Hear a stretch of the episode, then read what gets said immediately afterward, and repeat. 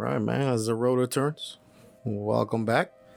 Just want a quick disclaimer. Remember that this is uh, the opinion of Carlos Tavares, not of the rescue company one or any of my other employers. This is just, you know, what I think. And, uh, you know, sorry if I offend anybody. You may get offended. There may be some fucks and shit that gets said here. So if that's a problem, I'll turn the shit off. Otherwise, welcome. Go ahead. Mike's gonna do this podcast. I expect him to. Remember what was it? Who was that drummer from No Doubt? Remember the drummer? Oh, from yeah. No Doubt. He Oh, was yeah. naked. Yeah. God, what is his yeah. What was his name? name? I love Dakota already so much more than you. It's ridiculous. Oh yeah, so that, that you guys certainly So share much that culture. common denominator. You're more musically and uh, I guess uh, movie cultured. I like to call them worldly. Uh, yeah, I'm just more of eclectic. I have a lot of eclectic taste. Yeah, it's kind of. Hey man, I won't argue. With I'm that. strange. Yeah. No, I'm a weirdo. Thank you. What sure. is this? So, so uh, Ryan, real quick though, like I can Is hear this you. camel cum? I can hear you, but not on the microphone. But I just, as long as you're, re- you know, you're recording yourself, that that's that's fine. I am being recorded. Um, check, check. Yeah. Uh, let's see, but if you can't hear me, I don't like that. How about? Do I sound a little Yeah, louder now? yeah, absolutely. Okay. Now I can hear you. absolutely. Check, check, check. So we have one shot to do Carlos, with Trish you here. sound good on the mic. One shot to do with Trish here, Dakota. Yes. Hey, to the real CEO of the rescue company one, Trish. Yes. Trish, That's absolutely right. Thank you.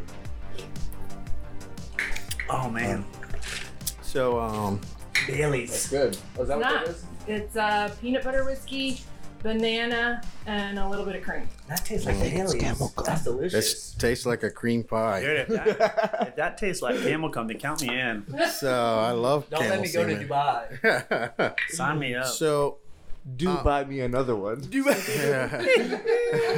I fucking love this guy. I love him. I love him. It's so creepy. It's so creepy. Golly. So oh my gosh. I, what I was saying Dude, might earlier, be another one. I hate you. what I was saying earlier is this: like, we came up with, you know, we voted on the name. You know what I mean? And we came up with a group decision on that portion of it. Shut. Go. Um, I think the only the only difference here is that I don't really have a suggestion for like, you know, I guess you're asking like a tagline, something we always say, like yeah, like our intro, outro. intro, outro Um, stuff. So I don't have any suggestions for that, but it'd I think it should be. Okay, sorry. Okay. so I think that you know we should One decide on, on this. Round Okay. two, camel cum. You're right in the middle. I keep Check. losing the train of thought here. Sorry. I love you. So you didn't really have any ideas on intro, outro, or I really don't, man. yeah. So I was thinking, um, and I kind of came to this conclusion based off of like just watching a bunch of different YouTube videos and watching how other people do their podcasts. And um, there's a lot of guys who like they they have this pre-recorded intro and outro that they just insert at the beginning and end of each um, individual podcast. And then there's guys who just like freestyle the intro and outro every time, which is kind of like a common theme. So, like, And- honestly, man, you know, I thought about it, and uh, you know, I- didn't really come up with anything good in my head. However, I also thought of this whole thing too. Is is that that I like the group effort. I like the group effort and stuff, and I think if I suggest something, it ends up being what people vote on. That's nice. That's a nice one. It ends up being what people vote on is my suggestion. So you- this time, I'm not suggesting shit. So like, Okay, you, fair enough. You, you, I So want you think we have a bias? We just, we just yeah, I don't want people taking Okay. my, my my decision. Bet. I want I want a group thing. Um, I So- think that. And listen, I, I, I, I think my, my first train of thought is in that natural. I think it'd be. I might disagree with this later, but right now I think the best thing to do is probably just have like an organic opening, um, and being like, "Hey, what's up, everybody?" You know, like yeah, I don't- I hey, mean- you know, hey, th- I don't that's, get Dakota's input. What do you think, brother? Uh, you know, this is my very unprofessional opinion, but I think uh, nobody here is professional. we do. Uh, Yes, we are, Carlos. We're professional. we do what we do with the Rescue Company One. Everything that we do with the Rescue Company One is organic based, and I don't Yeah, think anything. absolutely. And everything that we do in this career path is going to be based off of that situation, catering as to situation. what the situation at hand is going to handle. Absolutely, the So when we talk about the handle, like you know, after we do this intro music and we come in and play, we talk about what we're going to discuss for the day, and and we introduce ourselves as who we are, and we go from there. I think we keep it basic because that's what really uh, interacts with with our listeners is going to be something like, hey, these guys are down to earth. They're not projecting something that they aren't. And I think the more we keep it close to our hearts and truly who we are, Yeah, absolutely. the more the, I like it. the listeners are going to appreciate Oh, 100 percent, absolutely. Because you know, when I listen to podcasts, when we all listen to podcasts, I'll ask it like this: When we all listen to podcasts, what do we want to hear? I want to be entertained. you just want to make sure you're not being bullshitted. Well, we want to hear, Yeah. we want to be entertained, and we want to get down to the information. Yeah. and honesty. Half the and time, honestly, right? when I hear a minute long intro, what do we do? We skip through it.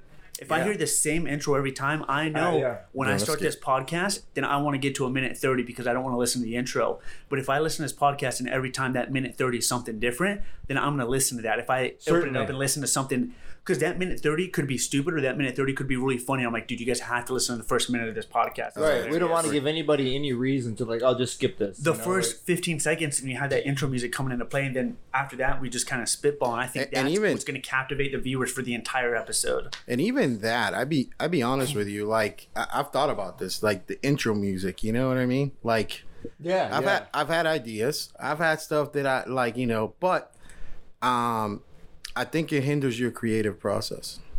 hinders mine. Yeah. Like I I I I, I just want to know what you're gonna come up with. You know, mostly because I'm probably gonna make fun of it. Eh, no, but no. Rea- in reality, is is like what's the podcast it's called as a rotor turns. as the rotor turns.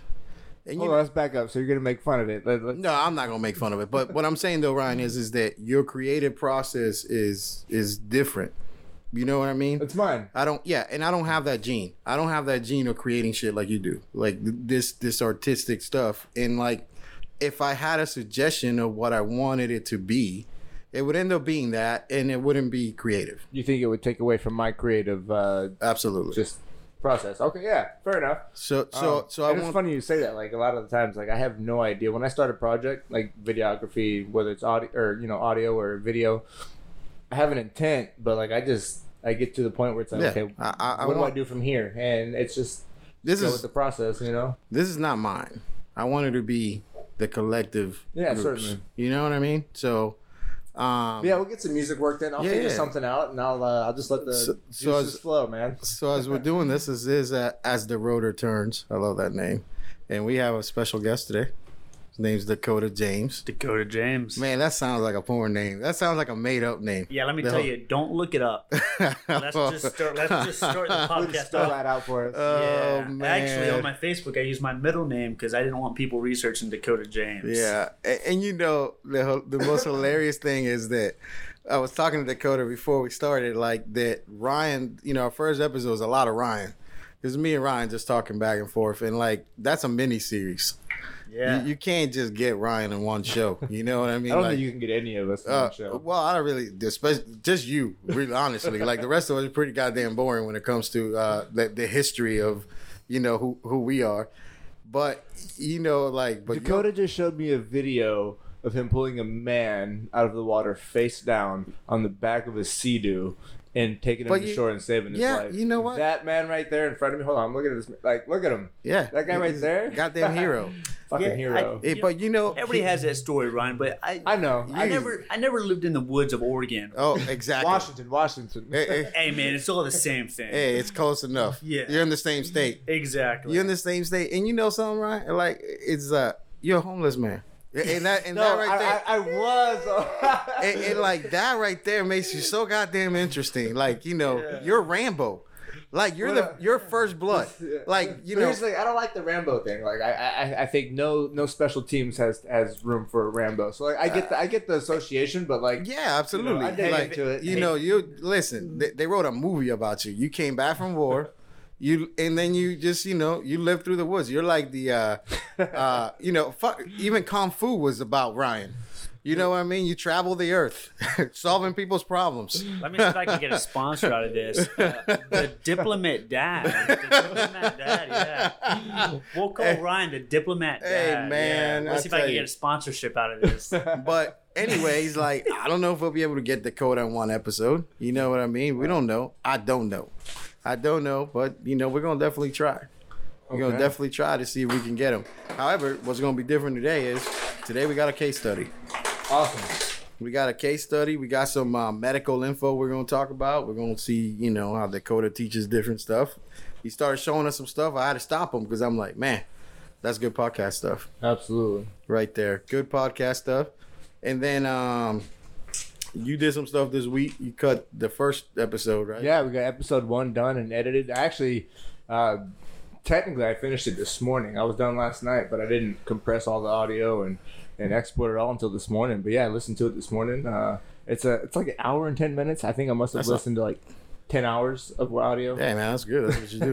That's what you do. Absolutely, it was fun. It was a good time. So let's talk about this Dakota James, porn star Oh man. slash fireman. Oh man. Man, I want you to tell us about you, but I want you to start way back. Some ships are made out of metal, but the best kind of ships are friendships. And I sail on those forever. Yeah, I love it. I love that Cheers one. that, yeah, boys. man.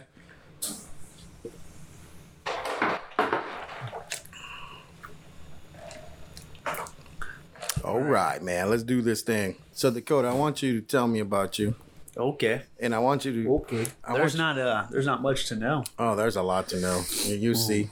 Listen, man, I want you to start way back. Tell me about your roommates, i.e., your parents, and I, I, I want to know about you. Oh, Kevin and Jenny, man, they're Yeah. awesome. That your- that your parents- They're yeah, they're the reason I am who I am today. So go ahead, man. Tell people about you. Wasn't- So who I am, I am a uh, amateur paramedic Yeah, and a uh, professional tattoo artist. tattoo artist. You do tats, bro. Uh, yeah, I'm a my neck? firefighter paramedic in my late twenties, and uh, I tell you what, man, it all started for me. Everyone always talks about who, uh, you know, how they got started in fire service, and they're like, "Oh, I wanted to help people, and I wanted to uh, wanted to ride in fire trucks, or or I had this calling." And for me, man, it was none of that. I um I hated school. I didn't want to go to school. I didn't want to go to college. I uh, so it's funny. My dad, when we grew up, he was involved in sales. And uh, from a young age, we used to go to school. We went to elementary school. And after that, my dad said, you know, like the best way to educate my children is to take them on the road with me, is to educate them by traveling. And so he actually pulled my brother and I out of school. My brother, his name is Dallas. So a little background story. So my name is Vir- Dakota. Oh my God! My brother's name is Dallas, and my mom's name is Virginia. Holy so- Jesus! Yeah, we're all cities and states. and obviously, I'm the most important because I'm named after two states. Oh yeah. And so my dad's name is Kevin. And so growing up, my dad was, you know, he just wanted us to be cultured. And so we watched a movie, uh, uh, Point Break. Oh yeah. Oh, yeah. And uh, Keanu Reeves I've seen that one, Carlos. Yes. Yeah, I'm sure. I, I hope I almost threw you out, And uh, Keanu Reeves is Special Agent Johnny Utah. Johnny Utah. Hey Utah, Yeah, give me so- two. Oh, Gary Busey and Keanu Oh, Reeves, man. man. So we called my dad Johnny Utah. oh, that's awesome. So Special Agent Utah. And my dad looks like a cop. I mean, dude, the guy's Oh, clean cut. goodness. He, yeah, he's clean cut, and it's funny because my brother and I have long hair, and we're just super hippies, and my mom is too. And so my dad looks like a clean cut, like undercover cop. So we call him Special Agent Johnny Utah. so it's Utah, Virginia, Dallas, and love this. Dakota. Yeah, it was stupid, man. I love it was it. funny. And uh, so my dad said, you know what, I'm pulling you guys out of school. And so Hmm. we uh, we traveled the, the country with my dad and my mom. I mean, dude, we had a Grand Buick that we would drive, and I mean, we would drive this thing all over. The, and my brother and I. So we remember old school days where you had the DVD player, and they would mount on the back of the headrest. Yeah, with the Harry and the Henderson station. Yes. Wagon. And they were old school. Like these weren't nice DVD players, man. They were. It, it was like an actual like. what a what a different world. Like old school for you is so different than my old school. You know what I mean? was Like new school for you. like DVD for me was was like I was an adult. DVDs Yeah, came out. Right. Nah, me and Man. Dakota were in the back Well, the well, proceed, gentlemen. wood panel. Listen, man, I uh, I I've done my fair share of organic medicine, so I I, I, I, I believe there are DVDs, Yeah. but um, but uh, we would watch it, and I remember. I don't remember a lot of the movies we watched, but my brother and I were addicted to Remember the Titans. oh, Oh, yeah. yes. I love that movie. And it was uh, Coach Boone, man, Denzel Washington, Coach Boone, True story. and uh, yeah, true story. And Coach Bill Yoast. Yep. I remember. I'll never forget it, man. It was it was my favorite part of the movie where they wake all the students up in the middle of the night and they run out to Gettysburg. Yeah. And he said, "I killed my brother with malice in my heart." And he said, "If we don't come together as a team right now, Man, I'm we'll getting all goosebumps. fall." Yeah, that was I'm getting good fucking goosebumps right here. Right there. You, Yeah. and you know, man, that you, that's the most winning winningest coach. He won the most games Yeah. in, in Virginia, Virginia history. Dude. Alexandria, Virginia, and Yep. and they talk about in the movie they portray like they had close close, you know, close calls. But when you actually read the history of that film, there was no game that was close. The only game No. that was actually close was the the championship to where TC Williams High School actually won the championship. But other than that, none of the games were close, man. It was a closeout every single game.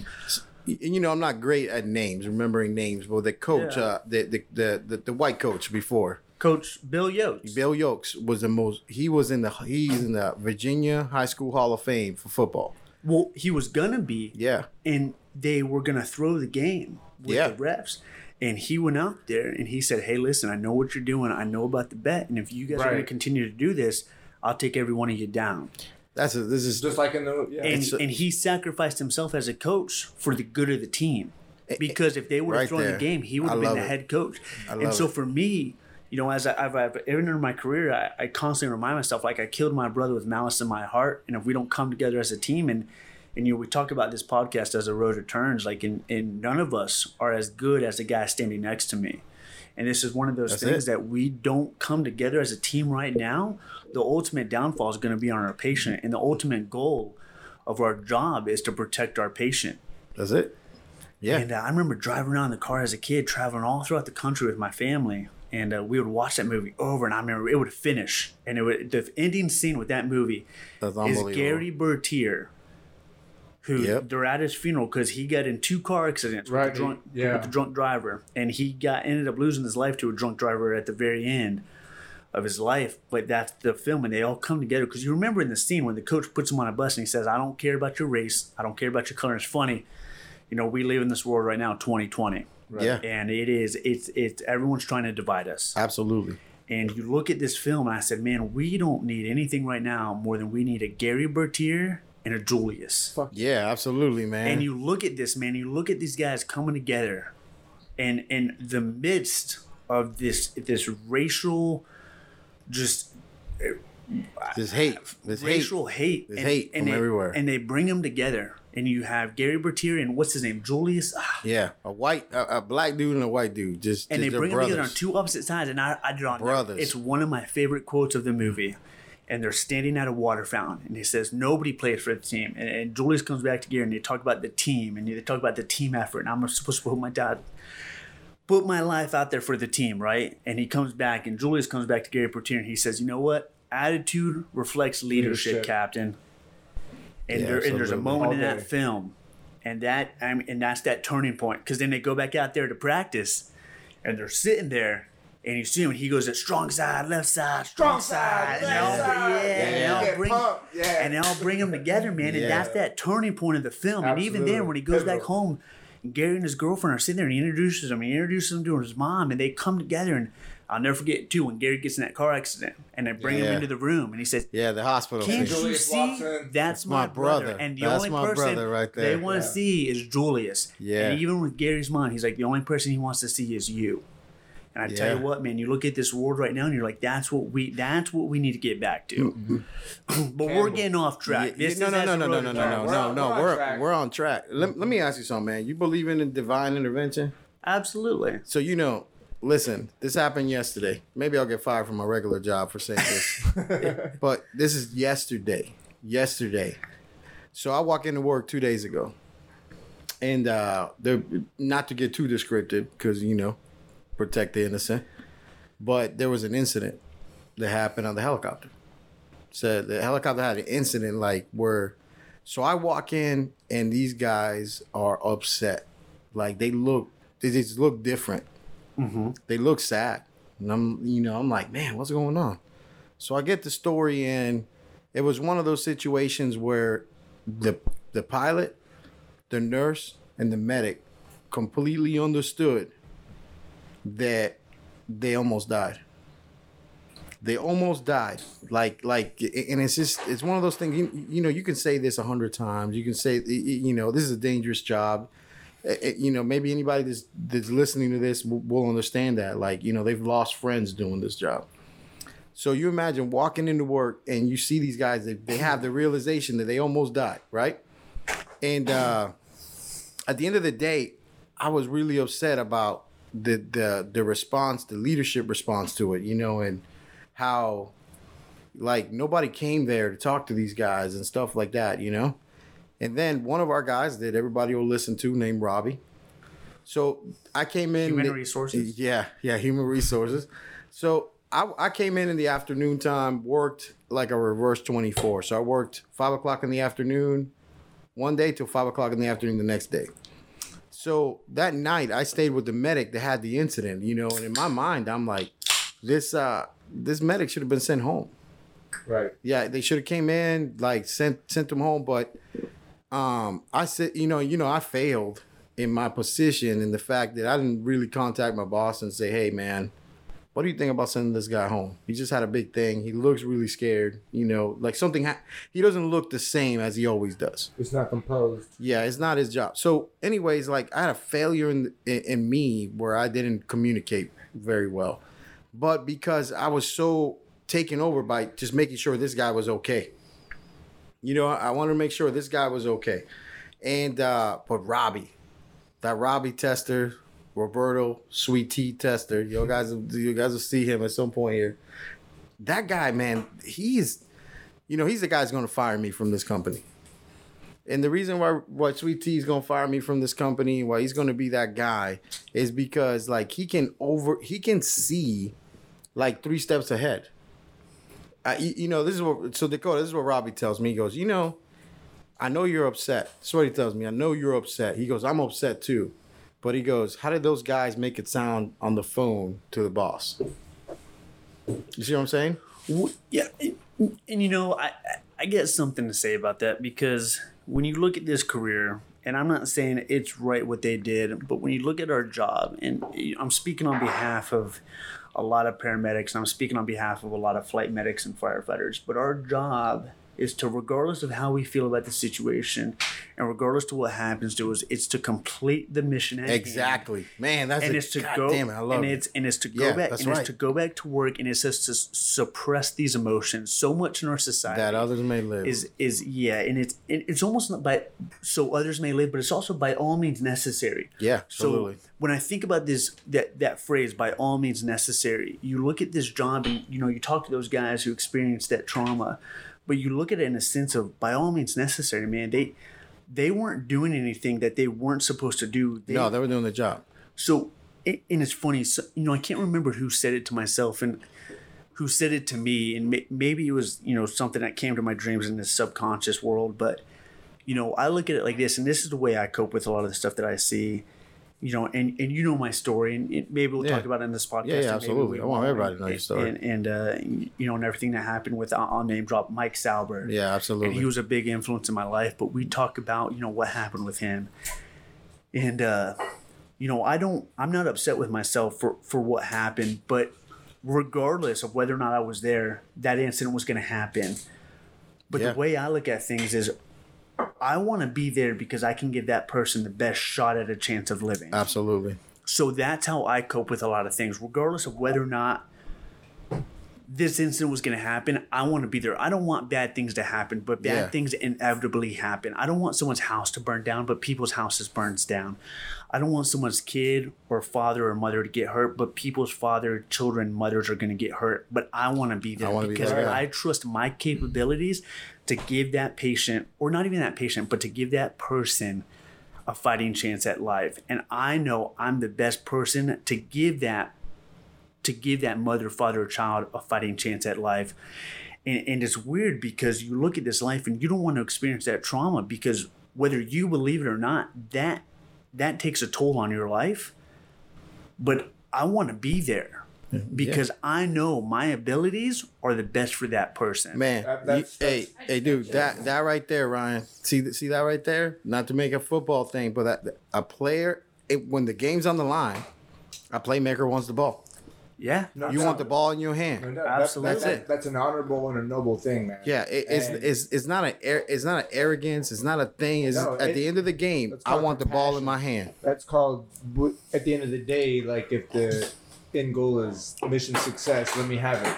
But here's the deal. No, and I get that. That comes from compassion and love, man, and and that's hard to. But here's the deal. so come when when I went through paramedic school, it's funny, man, and and, and I can't take credit for this because I, I I won't take credit for this. But every single instructor, and I've done the same thing, they tell you when you talk about because as a street medic, the biggest claim to fame, the biggest mic drop is either delivering a child Oh, yeah. or doing a surgical cricothyrotomy, right? We're gonna come back to that subject, man. We're gonna come back. so you think about this, and, I, and I know maybe that's not the biggest claim to fame, but they always talk about the surgical crikes, right? And what's the hardest part, Ryan? And I'm going to deflect this to you. What's the hardest part of a surgical crike? Probably, uh, I would say, well, one or two things. One, having the balls to do it, and two, um, identifying the landmark. Okay. Well, let's say, and and I'm gonna. I, I No, I'm say not it's gonna- making the decision. It's Yeah, that's what I'm saying. I'm Making the decision to make it, do having it, the balls right? to do it. Like, And hey, I'm this gonna is it. This is you yeah, know, and this I'm gonna agree with Carlos there. It's making the decision to cut someone's neck open. It is you sit there and you're ventilating a patient and you've pushed your paralytic and you still can't get it, or you have, you know, you know, maybe I'll reference the IBSC, but you talk about having the patient that has a trismus and you gotta crike your patient because you can't gain IV access or something's happening there where your paralytic's not taking effect. certainly. And you have to make that effect to crike your patient. That is the biggest step. And when you talk about that, people never want to take that into realization Yeah. to crike their patient. And I think that that doesn't stem from a lack of realization it's the right thing to do because I think more times than not, that I, you could probably go back and look at the statistics and interview those individuals and be like, yeah, I knew it was the right thing, but the thing that stopped me was. I, I, I just didn't ha- I didn't have it in me. Like I think more times than not we realize the right thing to do is the right thing to do, but we don't do it because it's like damn, like that, that that's Well, an extreme dude, decision. It's scary. I mean, Absolutely. come on, man. I'm in my late 20s, and you talk about me, and I'm making that decision to cut into someone's neck, and, and I can't take where I I can't take the credit for what I'm about to say, and I and I, I heard it from another podcast or a YouTube video. I can't recollect what exactly I heard it from, but they talked about this this uh, this stay in plane is fight or flight, and it, how it's a forced dichotomy, and neither one of those things. And they talk about it being a forced dichotomy Gotta get rid of that. because we don't actually practice either one of those things. We don't ever load and go. No one in a paramedic field, and once again, I'm speaking on behalf of all these street medics, nobody in the world ever takes a patient, throws them on a stretcher, and drives as fast as they can to an ER. You can't do that. You'll lose your job Yeah. and nobody ever stays on scene going, you know what, we're just gonna play around with this patient and we're gonna do some things that we shouldn't do. And so the way to reference this is a clinical decision making for meaningful interventions. And I wish I could reference the ER doctor who said that. But it it took so much with me and it meant so much to me because it's something that I can relate to my coworkers. Because when I stay on scene, they asked me because once I went through this class with the rescue company one, and uh, I learned so much about myself as a paramedic, and I learned so much about things that we need to do in the field. And they said, "Oh, I bet you always want to overtreat your patients." That's not it. I've become more conservative in my treatment modalities with these patients than I have with with doing certain things. You know, when we talk about this resuscitation before intubation, and we talk about these. Um, different methods of treatment before we go into these advanced methods of treatment. And that's such a huge thing because you have to realize that for every you talk about Newton's laws of motion, for every action there's a reaction. It's one of the three, yeah. Yeah, it's it's, Yeah. it's it's one of the laws of motion. And so you talk about this and and you got to realize everyone's like, "Oh, I bet you overtreat." You're like, "Absolutely, that's not it." Because the more information you learn, you realize, "Hey, let's take a step back, and let's try and resuscitate this patient Yeah. before we just put him down and intubate him."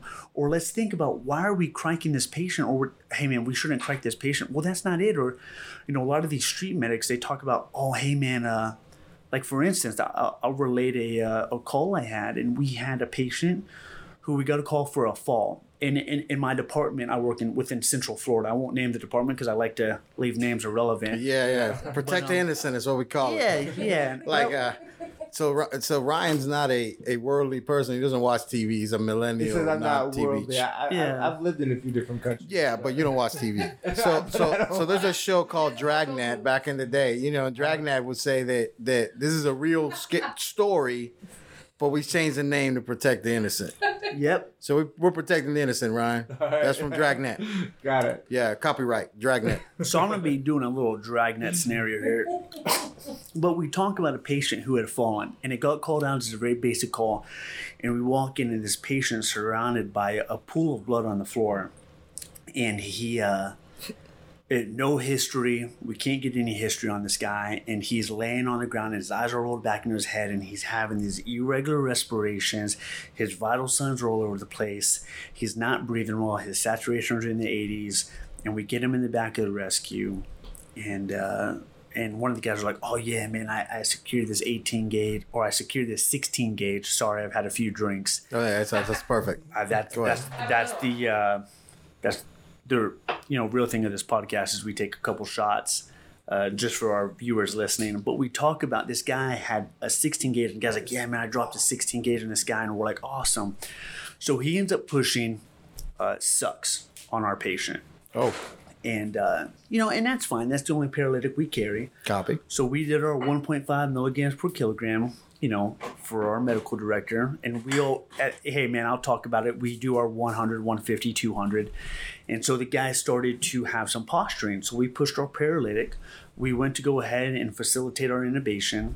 And uh, we looked at the IV and I said, man, dude, this guy's so clenching, man. He's so posturing. I, I can't get the tube. I can't even get the laryngoscope in his mouth. And um, the guy's like, oh man, he has a blown IV. I'm like, well, all right. Well, hey, man, let's go ahead and IO him. And I'm I'm big on IO, so I said, hey, let's go ahead and IO him. And uh, for me, an IO is going to be our primary. And then if we can get a, a, a venous access, then we'll go with that. But you know, in a critical patient, I just want to be able to push my medications. Definitively. Exactly. And so um, we talked about that. And he's like, okay. I said, well, hey, man, if that's blown, let's go ahead and draw up sucks again and let's push it Yeah, because I want to push it through a patent line. it's already gone. Exactly. And he already said. I don't want to do that because that'll cause hyperkalemia. Oh my goodness. So What? give me a second, and I, and I'll and I'll discuss this. And I know Carlos right now is he's wanting to punch me and choke me out in the face. Slap it. Like backhand slap it. Exactly. Yeah. Yeah. Carlos is getting ready to beat me. So if I'm if I become non-existent from this podcast, I want you guys to understand it. So the hyperkalemia, right? So so so get get keep going. I'm not gonna interrupt you. So so you've pushed a, su- uh, a dose of sucks. Yep. So we pushed. I think it was around 125 or 150 of sucks. Gotcha. and uh, we obviously pushed it through a line that was blown with the 16 gauge. And hey, man, I'm all about large bore IVs, and I'm all about starting an IV in a vein that can handle the size. Mhm. Uh, I don't want to push 20s on everybody, especially in a trauma patient. The larger the IV, the better it's going to be for me. And we talk about pushing this this succinylcholine, and, and we talk about causing hyperkalemia. And we talk about this not being through a patent line, and this guy saying, "Hey, man, I don't want to push a, repetitive dose of sucks because it's going to cause that hyperkalemia." And so for me, I said, "No, we're going to push this this secondary dose of sucks because our patient is what I believe at this time to be a, a, a head injury patient and he has the trismus he has the unequal pupil sizes his vital signs he's looking at being that um oh man i can't even think of it right now carlos help me out what's that sign when we talk about with the increased icp and we have that head injury patient and we have their irregular respirations we Biot's? have Yeah, but, but you know, like the uh, Cheyne that- Stokes. Cheyne stokes well that's going to be a respiration yeah. pattern but we have our Trismus, Beck's, right? our Beck's triad Beck's- for our cardiac tamponade. So it's uh you got you have Cushing's triad. So we had our Cushing's Oh, triad. go, yeah. We had our hypertension with our widening pulse pressures, and we had our uh, Irregular breathing. irregular breathing. We had our bradycardia. Gotcha. And so I'm looking definitely at my Cushing's triad. and I need to secure my airway because I need to monitor my end-tidal CO2. That's my thing that I need to focus on right now. I'm not worried about my blood pressure. I'm worried about my oxygenation. I'm worried about my end-tidal CO2. I got a helicopter coming to my location, and I need to secure this patient. And so the guy I'm working with says, hey man, we're not going to do a repetitive dose of sucks. It's going to cause hyperkalemia. Well, when you learn about this information, all these people start talking about, oh man, you being a flight medic working as a street medic, you want to overtreat your patients. And that's not at all because my experience and what I've learned with hyperkalemia is it's, it's fixable pre-hospitally. Because we talk about our C big K drop, right? Yeah, yeah. And for the viewers that are listening, when I talk about my C Big K drop. I talk about my calcium gluconate. I talk about my bicarb and my beta 2 agonist. I talk about my insulin and my glucose. And the reason we give glucose is because we're giving the insulin and that opens up the cells and we want to give our glucose coat so we don't become hypoglycemic. And then we talk about later on if that doesn't take effects, we move to Kayexalate Gotcha. okay? And we don't carry that pre-hospitally with my department and that's a lot of the stuff that you'll see with the inner facility of the hospitals or you'll see in a lot of the critical care transports. But for me the helicopters that we work with they carry all that stuff to fix the hyperkalemia Which is so which, why which are we going to withhold and the hyperkalemia and I, I hate to interrupt you carlos No, no, no. Go ahead. and the hyperkalemia is not going to take effect through a blown IV because it's going to have to metabolize through the system because it's not within that venous space. So why are we withholding that drug when I can push it to achieve what I need to do with my intubation? Absolutely. And then once I get that calcium drug, I can fix it You know, like and move on from here. And that's what people talk about when they say, you know, you have all this information and you have all these, you know, capabilities or these interventions. And yeah, I'm taking a step back, but I'm going to continue to push my sucks because I know the people coming to retrieve this patient have the ability to fix that. And as long as I voice my concern and I give a thorough pass down to let them know, like, hey, the first time we pushed this succinylcholine, it was through a bad IV. So I went ahead and pushed a secondary dose of 100 milligrams and I was able to facilitate this intubation, and I'm able to control my respirations with this patient who I think is having a head bleed. And now they can give calcium gluconate or they can give bicarb and a beta 2 agonist and fix that issue. Well, hey, I, I'm still doing the best for my patient. You, you know, and like I think that that dude, the, the the guy telling you this during that during that case you're talking about is basing his stuff on bat like half information, right? So like on half information, you know that you know that that giving succinylcholine is going to release some bicarb within your body, you know, and there's patients that you shouldn't give succinylcholine on if you're expecting that there's going to be a high car uh, uh, calcium level, right? So this is the thing. Like if you think that that uh, calcium is going to be released during your succinylcholine, then number one, don't give it, right? Now, let me Uh, you talk about calcium or potassium? Uh, I'm sorry, potassium. Sorry, Potassium, potassium. okay. Sorry, I'm Yeah, a little drunk, about- so yeah, I may, I may, I may, uh, I may have mixed up words there. Plus, Yep. Spanish, So we're talking about up words. potassium. Yeah. So you know, like potassium being released during. I'm glad you're here because you caught me on that. So you know, potassium being released during during like giving succinylcholine, and then this guy's telling you that he feels that a repeat dose of succinylcholine will cr- create this hyperkalemia situation, right? Too much potassium. Well, the reality is like if you feel that your patient's hyperkalemic, would you not be able to see it with signs and symptoms? Would you not be able to see it in the EKG? Would you not be and you know like every time I say hyperkalemia, somebody somebody screams peak T waves. Well, you know, quite frankly, peak T waves ain't the fucking sign of hyperkalemia. I, I would say a wide QRS, a slower EKG. I'm looking at a wide QRS and I'm looking at bradycardia for my for my hyperkalemia right? patients. That's, that's it. and we talk about hyperkalemia. And let's say, you know, if I had my choice and I had my options and I'm looking at paralytic dosages, I'm not going to go to succinylcholine all the time. and for us yeah. pre-hospitally, you have to understand for us pre-hospitally, this is a drug that we're given.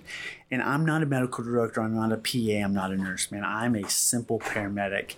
Um, and and we talk about how we're going to give this drug and and succinylcholine is not my first dose paralytic but this is what i'm given and so i the way i look at this drug is going to give me the opportunity to secure something i need to do that's going to benefit the It's patient what you got. It's what and you with got. succinylcholine i can correct every adverse effect that i create with that drug. Does that make sense? Yeah, no, because i'm paralyzing my patient. So when i paralyze my patient what do i need to do? I need to provide external ventilation for that patient and i can do that once i secure my tube. Absolutely. and then if I'm going to cause hyperkalemic, which is another effect of the succinylcholine, I can create that with my C big K drop acronym. Yeah. And so when you talk about these patients, or when you talk about these people that that sometimes hear this, hey man, you never want to be uh, too uh, eager with the succinylcholine because that causes hyperkalemia. That's all they hear. They don't hear the antidote for hyperkalemia.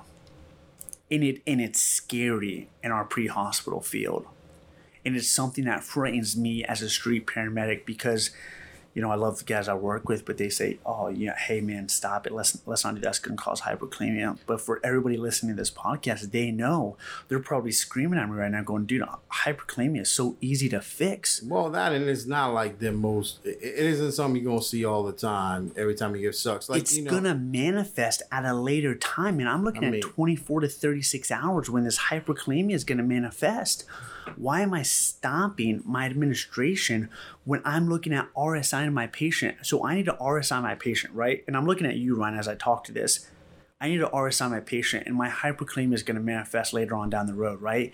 And I'm using a, I'm utilizing a helicopter to take my patient to a level one trauma center or a level two trauma center. Do you think they have the capability to fix that? yeah, absolutely. A hundred percent. So why am I withholding that drug to intubate my patient? So you know, I, I think it's a good time to take a step back and like kind of look at a few things here. So so number one is you have a patient with Cushing's triad, right? And one of those things that that you want to do in Cushing's triad right right off the bat, and like it's one of the few times that if you looked at all the paramedic books, Nancy Caroline book, the Brady book, that that intubation and rapid sequence intubation is extremely recommended.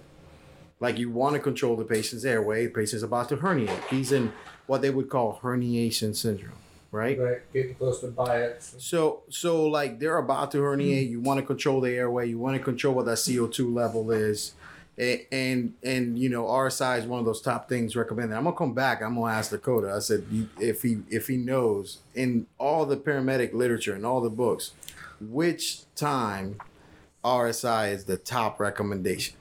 Which is this is crazy because it's one situation that the paramedic book says in this situation you RSI the patient every time. So I'm gonna come back and ask you that. Okay. So, so you basically you look at a patient. You need to secure the airway. If you have the ability to sedate your patient and paralyze them, boom, that you're gonna. That's what you're gonna do. In a lot of places, they they don't. You know, they have succinylcholine. That's what they have. Um, you should know patients that you push succinylcholine on. Patients you should not push succinylcholine on. Again, throughout this podcast, we're gonna talk about that.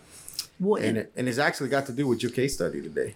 well, and the thing is, when you talk about pushing succinylcholine, you talk about, you know, we always think, and even for these paramedic students and, and these newer paramedics, we always talk about when do you push succinylcholine, and the contraindication is for your burn patients.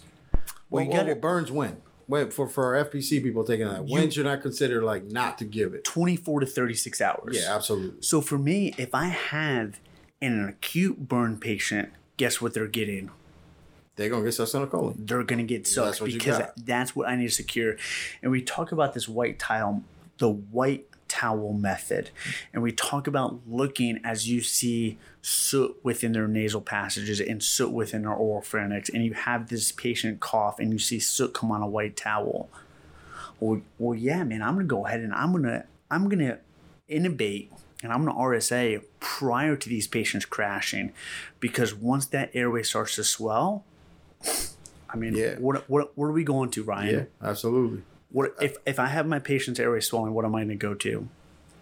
Correct. Yeah, yeah. I'm going to go to a surgical crike, Yeah. Yeah. and I'm not afraid of crike, but I would much rather reduce that scarring and reduce that very invasive intervention, and I would much rather do a traditional oral tracheal intubation Yeah, instead no, of cutting into your that's, neck. that's the absolute. because I don't care how much of a paragod you are, crikes are still dangerous. Yeah, absolutely, man. Y- y- You know, interestingly enough, in 18 years of flying, um, there's a lot of times I've walked into somebody holding a trauma dressing over somebody's neck where they try to do a crack, it didn't work out for them how they thought it would be. and uh, and you know, it's like you know, can't ventilate, can't oxygenate. For me, that's the indication for a surgical airway. Cannot oxygenate, cannot ventilate Right. not as a rescue airway device. And you know, earlier we were talking about this, and I was like, I I said, I'm in a mental note to mention this.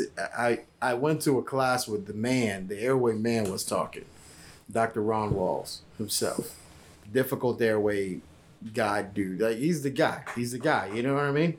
He's the dude. He's the Lebowski of airways.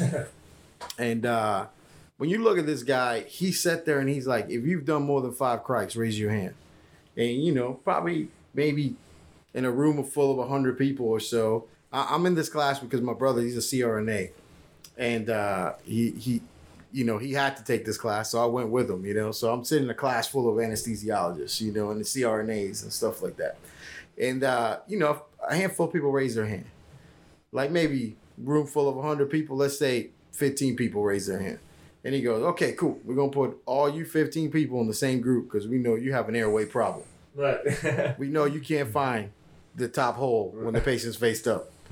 you know? And, that's the big thing, man. You talk about these cranks, and uh, we man. have so many acronyms and, nu- and mnemonics, and we have so many.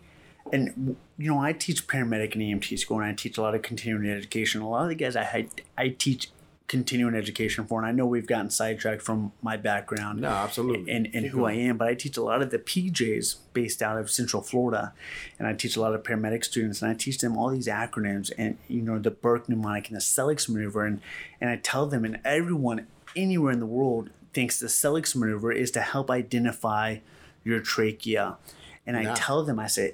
Guys, you got to realize the Sellick maneuver is to help with aspiration, not to visualize your vocal cords. The burp mnemonic is to help visualize your vocal cords.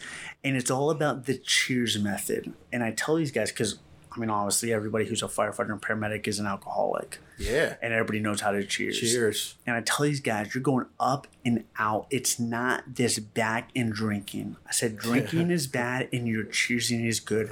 So when you cheers, what do you do, Ryan? You go up and out. Up and out. And when you drink, what do you do? You go to back and up.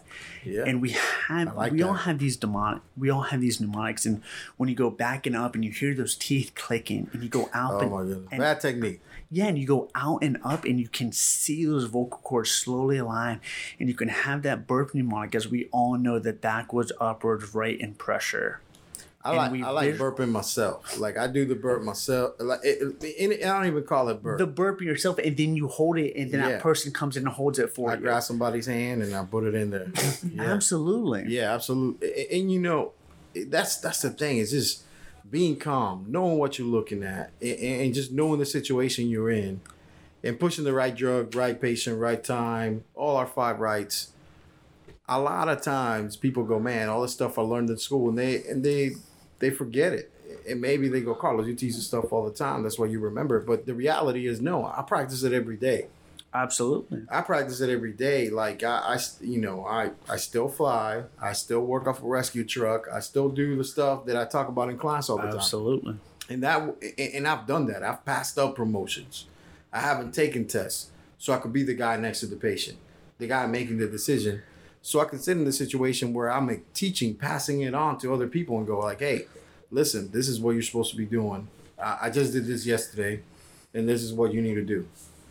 You know, and, and, and I tell you, Ryan Dakota, that that's the biggest thing that you have to be is just being calm and knowing you're doing the right thing at the right time, right patient, right dose, right route. You know, that's that's legit. So back to your your case with your your guy right there, you, know, it's like there's nothing in your story that tells me your guy's in hyperkalemia. You didn't tell me the guy was in di- a dialysis patient. You didn't tell me anything like that. But I can tell you that if I put succinylcholine a hundred times, a hundred times, which I probably I say if I took my last hundred R RSIs that I've done at work, I've probably used sucks. Absolutely. I haven't had a single person go into hyperkalemia because the last hundred times I've used succinylcholine, I've picked the right patient, the right dose, right time, right indication. Absolutely. It doesn't pass that. Like, you- and you know, it's like, man, like you're teaching stuff to people to take a test and like, well, I practice as it is in the book. I practice as it is as I'm taking. You know, and the biggest reason why is I always imagine my son sitting there taking the class. If my kid is in there taking a class, I would want my kid's gonna call me out of my bullshit, Uh, yeah. right? So Yep. then my kid comes out and he sees me working, and then he goes, "Hey, dad, Hey man, I live with my roommates. I call yeah, them out all the time. yeah.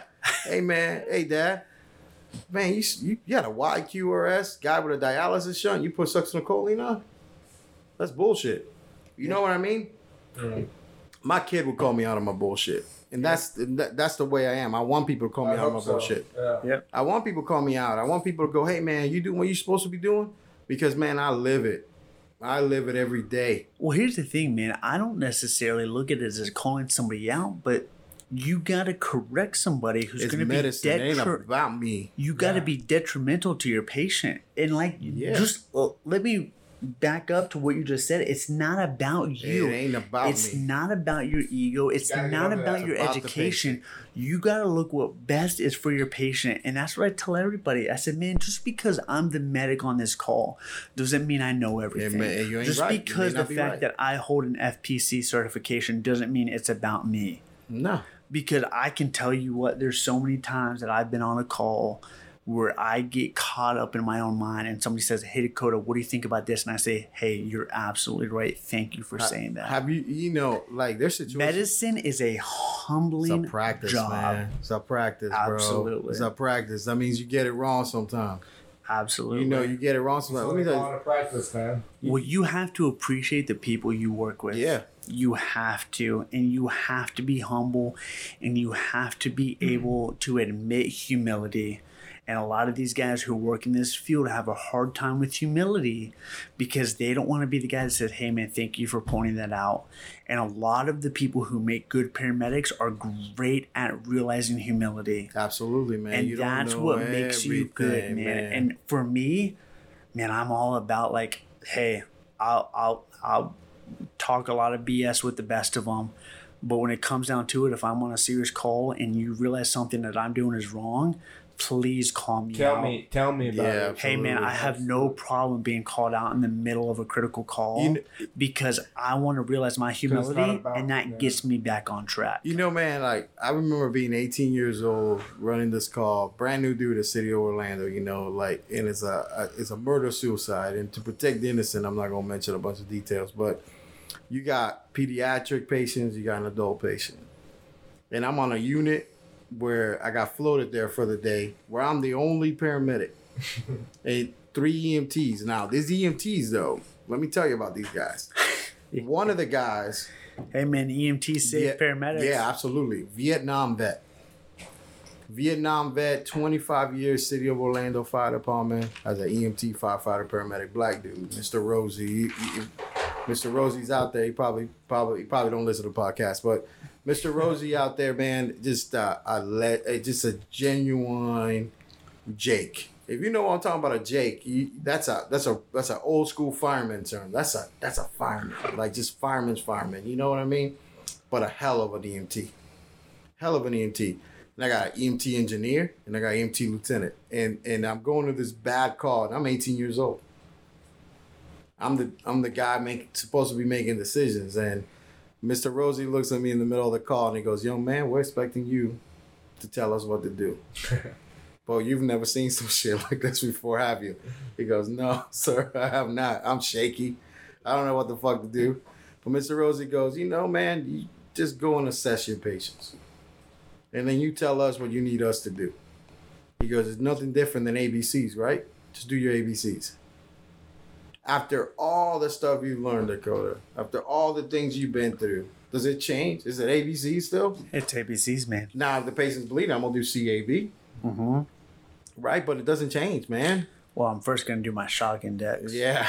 I'm gonna take my systolic. I'm gonna take my systolic blood pressure, and I'm gonna go through my. Uh, I'm gonna divide that by my blood pressure. I'm gonna look at my massive transfusions. But I tell you what, yeah, think- you're absolutely right, Carlos. It, I do- think it that- does not change. Uh, basically, summarizing your story is, is that what I'm telling you here is this: that I think your man on that call forgot that. He forgot his regular assessment. He forgot to look at the patient and, Well, and he- make those decisions, you know, based on what the patient looks like.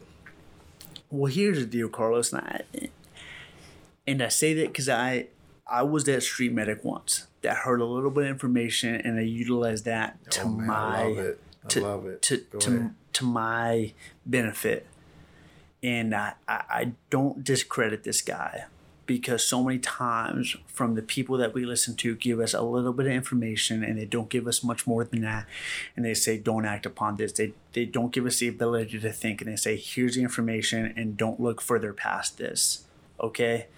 And so for this guy who who did not continue his education and, I- and i don't blame him for that. Nah, man, it's just you know. and he's giving me the information that he learned and you know it should have been for me to speak up and tell that. And we were able to secure an lma with this patient and we were able to secure a good airway and we were able to get the capnography where we needed to be but when the helicopter arrived on scene and we told this guy about hyperkalemia they kind of looked at us and, and, and they shrugged their shoulders. And, and i tell you you know when i look at this as carlos who, who currently flies you know with a central florida uh, you know rotary wing a- aviation team and and I like these guys who who hear this stuff on a regular basis, and I say, hey man, you know, you know, and after the call, you know, we always look through our you know debriefing, and and I talked to this guy about what we were talking about and, and how we can explain that to the teams and, and how they can correct that, and it's not a big issue, and that's the way to approach the situation. And, and I'm one of those guys who who I understand it because I was a street medic for so long, and so that's how I approach the situation, and and I learned that as an educational point. And you know, me being an educator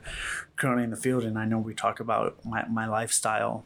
That's how I, uh, you know, talk to all my students and stuff, and and we'll get through that here, you know, currently with how I teach my students about certain things, and and that's how I approach that situation with my coworker. You know, I, I- I think that uh, a lot of people in education, when we're doing this stuff, they they they think that they got to present themselves in a different way than they really are. And the rea- and the reality is that man, people want genuine people. be- They they yeah. want you to be yourself. They want you to be. And, and, and you know, I think that that's what we do different as a company is that when we go out and teach classes, is the, the infectious portion of us is the fact that people can relate. Yeah. You Yeah. know, they, they, they can relate to the imperfections. They can relate to the things that, that we, we are not, you know. Well, let's break it down, man. And, and I don't, and I don't want to be a, um, I don't want to lie to these people listening to this podcast, but the first time that I attended an FPC review class with Carlos, man, I didn't even know how to spell the word malignant hyperthermia, let alone dantrolene. And we talk about this, and Carlos is standing up in a class, and, and I've told Carlos this story a hundred times, and you know I've spoken to Ryan about this, but you know I attended day one FP, you know aircrew medical course with Carlos, and we talked about, and he's going through this lecture, and he's like, you know, you guys all know the, da- uh, you know, the antidote for uh, malignant hyperthermia, and I'm looking with three of my coworkers, and we all kind of look at each other and smile and put our head down, and everyone in the class, man, we're in a class. taking pictures in that moment. yeah. Oh, and we're all in a class of about 18 people, and they all yell dantrolene. And I look at my my coworkers, and and we all put our head down, and you know, and we're in this class with medical directors who are establishing flight teams. And I'm looking at my coworkers, and I'm putting my head down in my notebook, and I'm going, "Hey, uh, how do you spell dantrolene?" and these guys are looking at me Oh, like, man, "I don't know." And and, you know, poor Carlos is looking at us going, you know, these guys are texting in the middle of my class and Mouth it's crazy. Yeah, like Yeah. mouth breathers. And, Uh. and I'm looking at Carlos and he's looking at us on our phones. And he probably thinks we're texting, you know, our, our side pieces or our girlfriends or, you know, you know, responding back on our Tinder or, or Bumble dates. Yeah, or gun, You're you know, Googling. Googling. And, and literally we're Googling dantrolene and uh, I'm, Oh, you know, me being a, a just a, you know, a street medic, I'm googling dantrolene, and it was just a, this humbling experience. I remember day one of air crew medical class. Me, Mike, and Devin walked outside, and we looked at each other and said, "We don't belong here." we said, and, and it Oh, was funny because I was the one who signed all of us up for this class. Oh, yeah. So for me, going back to my history, you know, being a being a child who was taken out of school by his father and being homeschooled on the road and traveling, you know, the entire country and and being homeschooled by my parents, you know, our parents homeschooled us and you know, we attended these homeschool groups, and by all means, man, we were not your traditional homeschoolers because people homeschool their children because they don't want them experiencing the real world and they don't want them experiencing Right. life. And Yeah. my parents homeschooled us because they wanted us to experience in life. And, and I remember being like 13 years old, walking down Las Vegas Strip and getting handed pamphlets on like the lady in red, the lady in the night, and you know, experiencing all this life and and going out there. And I remember we attended homeschool groups, and their parents didn't even allow them to watch Disney movies. And me and my brother at this time had already been on the law, you know, Las Vegas Strip getting Oh pamphlets on like the lady of the night So- and prostitutes and so you know we've already experienced all this and we're like mom hey this is not for us like i cannot and i remember i went back to high school with you know with my junior and senior year to get my you know high school diploma because i was like you know i want to attend high school and i want to be about this and it was just so funny man like being a part of that You you know, know, all you know all my you know all my family members and in my parents' siblings told us like you know when you high you know you when you uh, educate your children at, as homeschoolers you know they're never gonna receive that benefit of being in public and they're never going to receive that benefit of like you know uh, you know being in an educational standpoint Right. and receiving that uh, social interaction and it's so funny man because i look at you know a, a lot of the people that i associated with and even the people i went to high school and you know my brother and i are, are you know are not college attendees and and we're in zero debt. We're in you know critical professions. You know we've achieved certifications that minimal people have. Mm-hmm. And i have no debt to my name and yet i'm in a position that has allowed me to make more money than people with master's degree. You look at people with Oh, master's yeah. degree and they're in debt up to $100000 and especially in this day and age they're only making $38000 a year and then with my career path I'm making a substantial amount of money, and I'm gonna, you know, collect that into my savings. It's just so funny that that homeschool realm, and Yeah, and I understand that from an outsider perspective, Yeah, and, no, and looking at absolutely. people, and, I was they always see though. that. Yeah, I was I was homeschooled till till I went to high school. yeah, and they always see that, and they go, "Oh man, homeschoolers, man, like that explains a lot." We always make jokes about it, and, I, and I'm so I- funny with it, man. Like I make jokes about What's your brother do? What's your brother do? My brother is actually a uh, studio musician. He's played with large name bands Unreal. and he has mastered his art and his talent into perfecting his craft. And so many people look at this and they've achieved college educations. And you look at my brother, and it's so funny, man. We're opposite sides of the spectrum. You know, I'm like Yeah. this short haired guy, and I just cut my hair, and I'm just a short haired guy involved in medicine. And my brother's got hair down to his lower back, and he's this critically Unreal. acclaimed, you know, musician, and he's so talented in everything he does. And he's played large scale concerts, and he's played the Warped Tour in Orlando, and he's gone out and played the Cali reg, you know, reggae fest, and everything that he's accomplished. And we were both homeschooled children from my parents. Man, and that's unreal. What what instruments does he play? Does he play like every? he plays guitar and he's a singer. Oh, and I mean, he's that's he plays guitar and that's his perfection. He sings and that and that's something he focuses on. But he plays bass, he plays drums. I mean, the, the He's guy, Prince. Yeah, dude. Your the guy- brother's Prince. the guy picks up everything and he masters it, and it's and it's the fact that like you've encouraged, and it's one of those things that you look at where uh, you see. I, I can't remember who made the quote, but it's like if you judge a fish on its ability to climb a tree, it's gonna think it's It's an gonna fail, man. Yeah. It, its entire life, and my parents were I think- always were always so encouraging of our lifestyle and they encourage that artistic musician side. And you know, I play ba- bass I guitar think that and was Dr. drums. and- Seuss. I gotta Yeah. Google that, but I think that, that Yeah, that is I think Dr. it Seuss was song. Dr. Seuss. Yeah, I think you're But correct. but you know, like, man, like I I have this class that I teach on mastering your art, man, and, and I'm a fan of like just listening to masters just of their craft. And you and, and, I- and, you listen, man. Like I'm I'm 20 years into this. I'm still in in search of mastering my craft. I haven't mastered it. I'm not an expert at what I do. I'm just a beginner. But but this is the thing, bro. Like you talk about, you look at Prince. Have this lecture I do on on just being mastering what you do, and you talk about Prince. You know that Prince played every instrument on every single one of his records, and because he wanted to know if there was an imperfection on the recording of the record, it was on him, not on his fucking um, musician playing it. So like you know, Prince played everything. Well, I oh, think everything. that has a lot to say about yourself too, Carlos, because not enough people have that realization. You know, you talk about mastering your craft 20 years into this job. You I can't. think that has a lot to say about you as a flight medic yourself and a, and a critical care nurse as yourself, because You can't master this. you realize that medicine is often always evolve. evolving Yeah. and that you have to stay with the changes and, and you talk about all this stuff and, and that's a big thing for me i mean even me being a, a recently new flight paramedic i mean and, and that's such a big influence to me to understand that hey man people who have been in this job for 20 years are still educating themselves yeah, yeah. no, you have to, man. you have to stay- You can't know everything, and you can't be that person that goes, "Ah, "I know everything," because man, people suffer after Yeah. that, right? Like people will suffer. You talk about suffering, mm-hmm. man, and that means so much to me because when I went to go take my FPC through the International Board of Specialty Certification, I failed my first test by two questions. And that was heartbreaking for me. And I remember sitting there talking and you know, I said, you know, let me take a step back. Let, let me look at this from a third party perspective. And I said, you know what, this this is sad, but this is humbling.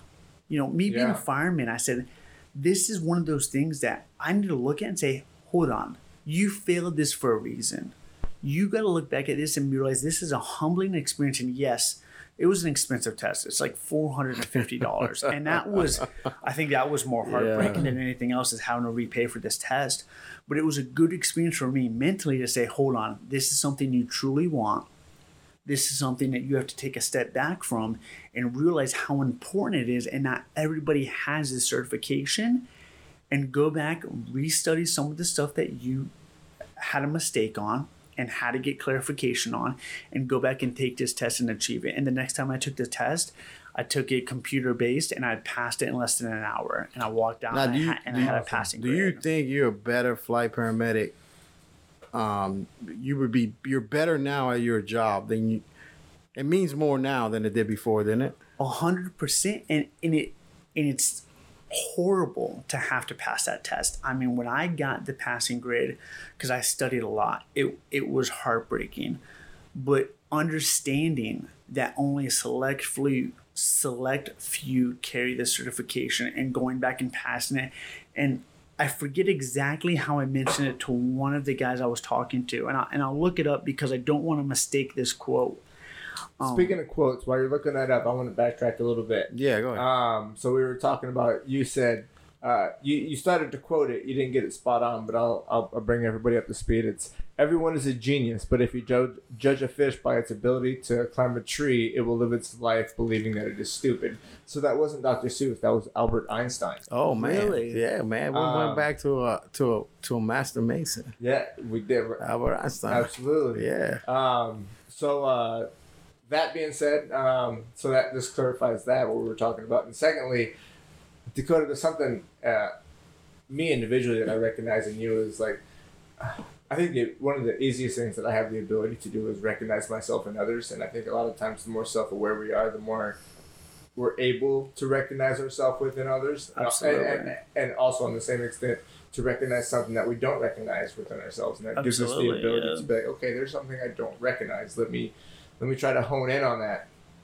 And uh, I do this, I, I guess, consciously slash subconsciously, inadvertently, advertently, whatever. But like, it, it's always happening. I'm always analyzing the people around me and, and trying to find those common denominators. And a lot of the times I can point them out, and a lot of times over the course of time, they, they show themselves when I haven't been able to figure them out. Um, Carlos has joked about it earlier in the podcast, but you're a cultured person, and, and I like to think that I'm cultured. One thing you you you voiced and talked about is your uh, you're traveling and you're being homeschooled and moving around as a, uh, young child. Yeah. And um, for me, like, so my dad was a long haul truck driver, Mhm. and there's a lot of things um, that that I, I think that I may have learned or or um, came to understand over the course of my life. But I've been to every state in the United States except for Hawaii and Alaska before I was 18. Yep. That's uh, that's, that's awesome right there. So like I I, I The only I- state I haven't been to is Alaska. I've been to Hawaii. I was there cool. for like three weeks. So like my dad, like he'd come home. It'd be like uh, school would end, um, summer would begin, you know, and you have your three months of summer. Like I would spend no shit out of those three months of summer. I'd spend nine to ten of those weeks going back and forth, coast to coast, Yeah. back and forth, back That's and forth. awesome. Ever since I was like probably seven or eight years old till about. Well, my dad died when I was 18, so right about 18. I remember the summer before my 17th, uh, my 17th birthday. Um, but ever, up to that point, I had spent like a majority of my school summers going coast to coast. coast Man, to you coast. know, you know what? Something that, that, that's awesome. Like, see, with all this COVID stuff that's happened this year, 2020. You know what I mean? Like, it's it, 2020's been, uh, it's a changing event Oh yeah, it's pivotal. for for for for uh for the world. Absolutely. and, and, and, you know like in 2020 i i with the covid the the uh all the hate stuff that's happened and the riots and all that stuff there Yeah. the one thing Julius Yeah. Campbell and Barry yeah Gary Bertier. Julius Campbell, that was his name. Julius Campbell. Campbell. Oh, I thought Yeah, remember Campbell. Julius Campbell. Campbell and Gary Bertier. yeah so you know to make it full circle and close the loop on this that's a that's a, uh, a crm uh, thing there for our flight people listening.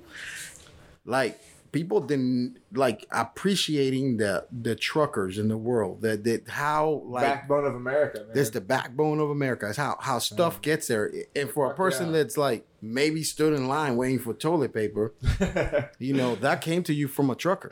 Absolutely. Truck that, that that's like, man, there is a blue collar backbone soul of the of U.S. that is unreal. You know Oh, what yeah. I mean? Like it, Oh, it- yeah. it's like we don't function without those guys. No. You know, and it's it's crazy that that that uh it, you know.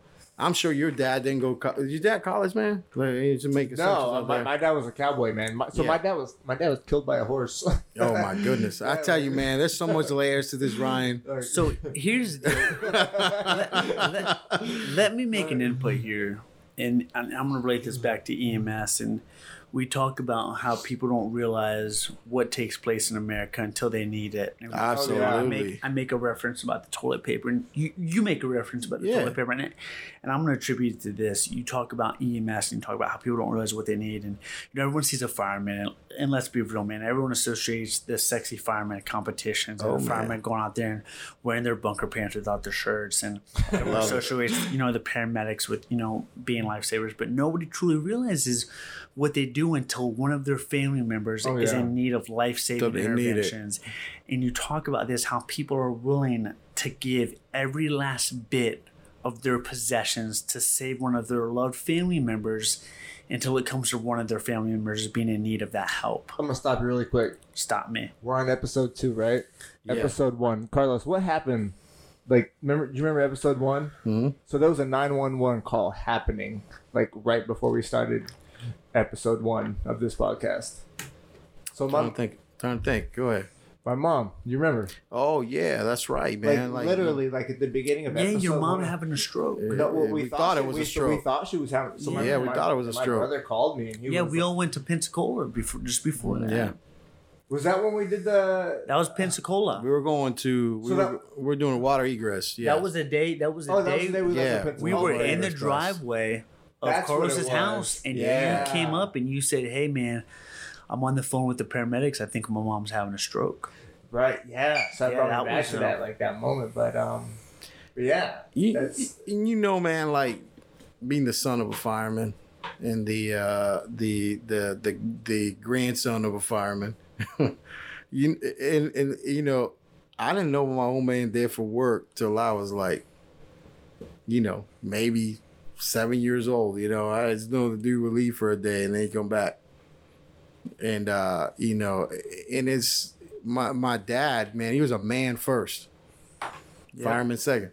Yep. Yeah, man. First, Man first, always. fireman second, man. And you know, that's what we got taught in our house is, you know, it's like, uh, and it's so, so amazing, Dakota, like the, the people that, that, that, uh, that work here, the rescue company one, come from the same cut. Like we're all like this eclectic group of people that just love the fellow man more than, than they love themselves and love more than just, you know, we're, we're out here just for other people, Yep. you know. What and- can I do for you? yeah, and, and, and, like I think that's why like the people that last year is not a money thing. We talked about this in episode one. We're like it's it's not getting paid because uh, you know we're broke, um, but it's uh, but it's the is the just that you know we're putting our money back into making this better, making that going out there so we can be available to help other people. You know, and, and we talked about this when I failed my FPC for the first time by two questions, and, and we talked about what I told one of my one of my close confidants, and we talked about uh, eh, what I told him, and and it's often one of those things, and, and I, I just looked it up what I what I wrote to him, and I said, the feeling of failure preceded by victory is an esoteric feeling. Man, what a saying! That's that's awesome right there. you know, and I take full credit for that because he'd asked me, he's like, oh man, you know, how have you been doing and, and, and what's everything going on with you and, and, and your endeavors? And I said, you know, I, I'm kind of going through some stuff. I, you know, I failed a test and I said, but you know what, for me, that, that feeling of victory preceded by failure, it means so much more because that's Yeah. what you truly wanted. Yeah. Yeah, And so to be able to relate that to somebody else and say, hey man, it's okay to fail. As long as you know that's only a hiccup and only a speed bump in this pursuitment of a dream. Yeah. Like I'm It's in a a, pursuitment of, of making something my dream and making something a, a lifelong career, and this is only a small hiccup. Yeah. And, and for me, that is that's just a part of growing as a person. Oh yeah. and that's just a part of this humbling factor and you know us being firemen and, and carlos can relate to this i mean how many times do we take a test and we look at somebody and go hey man you got that study guide and you know i'm speaking to my firemen right now who are listening to this podcast Yeah. and a study guide means do you have the answers You have the answers to the test. Yeah, Yeah. a- I need a, I need a, I need a cram for this uh thing. Exactly, and You, a could- you can't cram for an FPC, man. Yeah, and a study guide means do you have the answer sheet? And there's no no answer answer sheet for the it. FPC. And that was something that, you know, me just being, you know, ignorant to this test and hey man, I'm I'm totally cool saying, Hey, I failed this test. I wasn't properly prepared. I, I was in a different state of mind before I took this test. And and I hope people can learn from my experience to know that this test it, it, it doesn't matter whether or not how much you've studied or whether or not what you know or whether or not you know the different study guides you have either you know the material or you don't Yeah. and even if you know the material and you pass the test it doesn't make you a good flight paramedic there's still stuff just because i carry this certification Man. does not mean Dude, that i'm a qualified flight paramedic it uh. means that yes i hold the certification but there's stuff i still need to learn so I i, want goosebumps. this to be a moment for these people who are getting ready to obtain this FPC to say, don't, Don't make you stop whole. studying. Don't relate to everyone that you have an FPC. Remember that you need to continue this education. So you know, it's interesting you say that. Right here at the same table last night where I'm having dinner, and uh, I'll finish this thought real quick. And and, and uh, me and me and Robbie were working together yesterday, and again, I was upset about an incident that happened the day before, where I thought people could have been lost. We, we been, we'd be, today, this podcast would have been talking about having a funeral for flight crew. That, now, the guy that I attribute to why those guys didn't die is a guy that's not an FPC. Now, this guy's been flying 20 years. So you talk about 20 years ago, there was no FPC. You know what I mean? Like this is a newer thing that's out there, which is the standard hiring is a basic set of knowledge that you need to have to do your job. And this guy, what he does have, where he, he doesn't have an FPC, but he's got 20 years of flying in a helicopter. Now, this guy yesterday, he saved the two kid himself and the, the pilot and the nurse by just knowing that my eyes don't need to be on that scene. My eyes need to be looking opposite where the pilot's looking. He he he. Ah, god damn it, man! This dude, you can't teach that shit.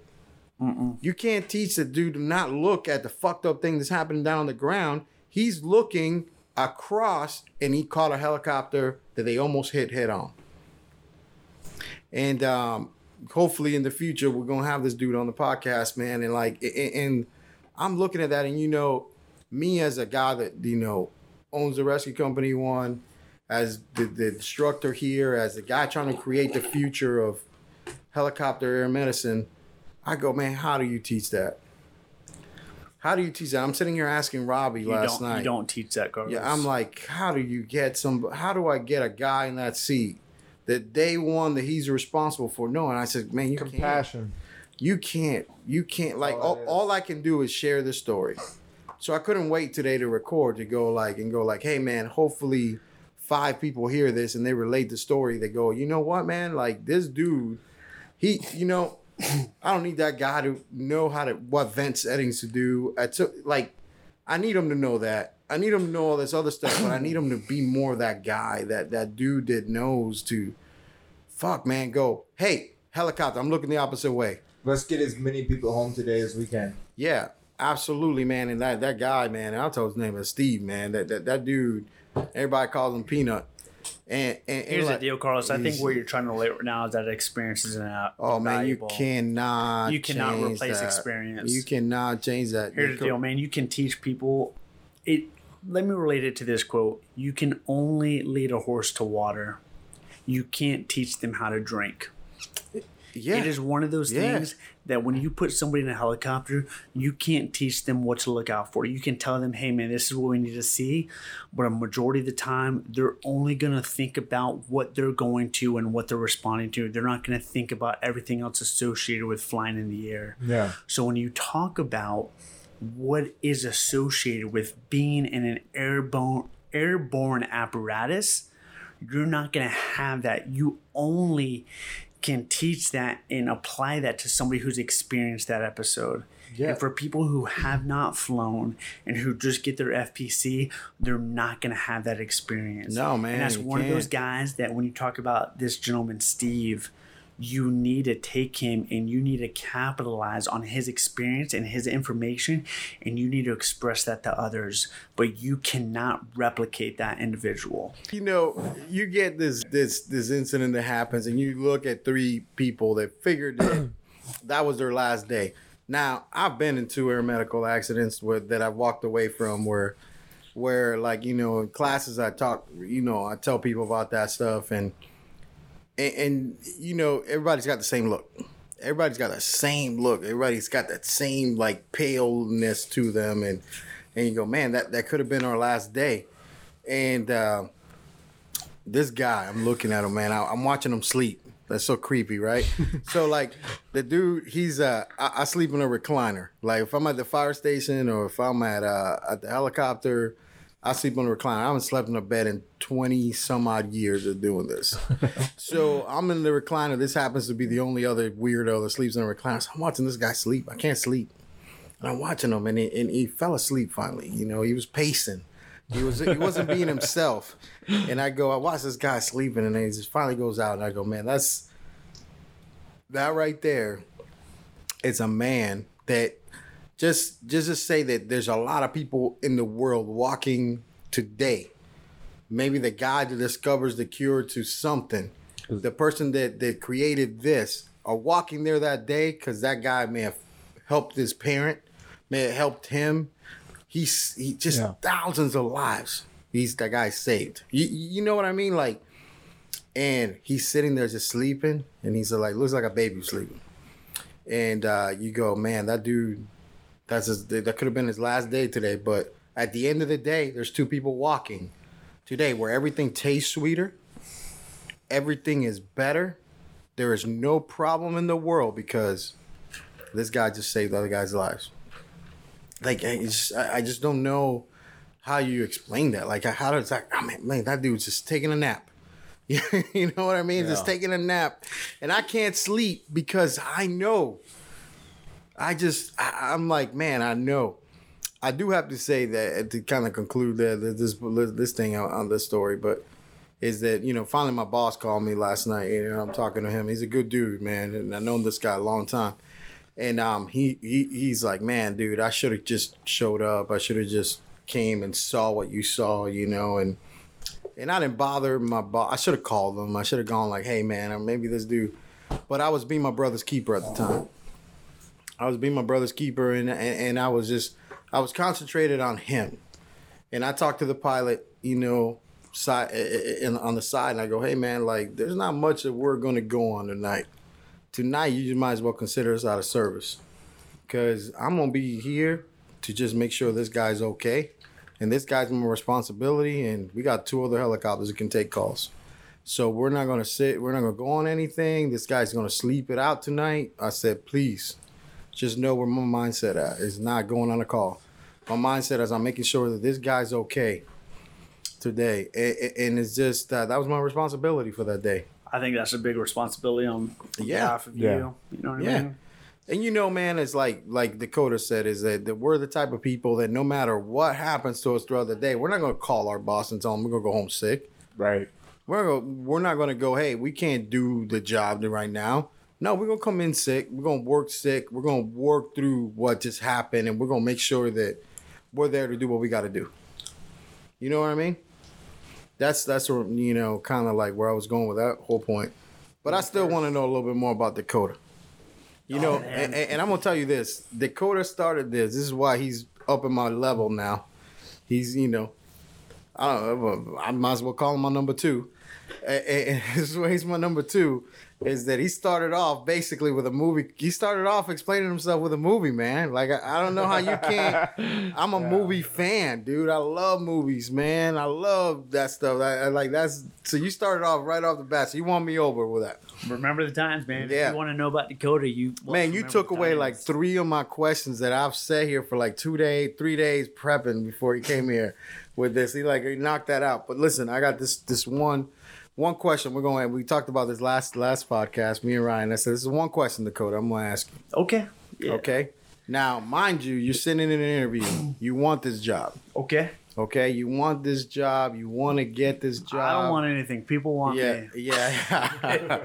and uh, and and I'm gonna ask you the question. This is hap- it's like just about every uh, interview you've ever gone to, and they're gonna ask you what your worst quality is. Now, before you answer, I'm gonna I'm gonna take away an answer. I'm gonna take away the the answer where you go, well, I'm a real hard worker, so that's my worst quality. I tend to, you know. That thing where you take a positive and make it into a negative. I, I'm gonna That's take like my Michael Scott answer. Dude. That's like I'll take that from the Take a negative rather. That's Yeah, my yeah, Michael positive. Scott. Yeah, take a negative, make it into a positive, right? Listen, man, I want to know what a negative is. Okay. I want to know what your worst flaw is, what your worst thing is, and and that's the worse it is, the better your odds are getting this job.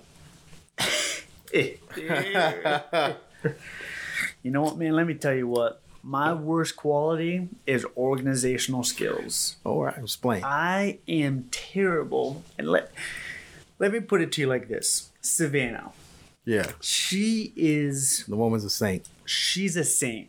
Yeah, She is organized. Everything has a place. Everything has a time. Everything has a, a, a responsibility as to what it does. And for me, yeah, anything can fulfill it, it its position. I, I, yeah, it's all right, man. For me, organizational skills is I put something on my floor and I hide it underneath my bed upon the left bedpost. And if you move it, I don't know where it is. you're hired.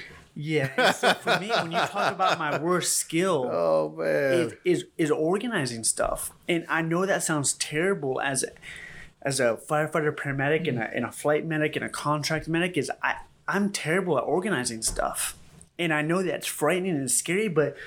The way I look at it is, I would say I'm worse at organizing my personal life, and I do all of the things I do terribly, worse than the things that I do.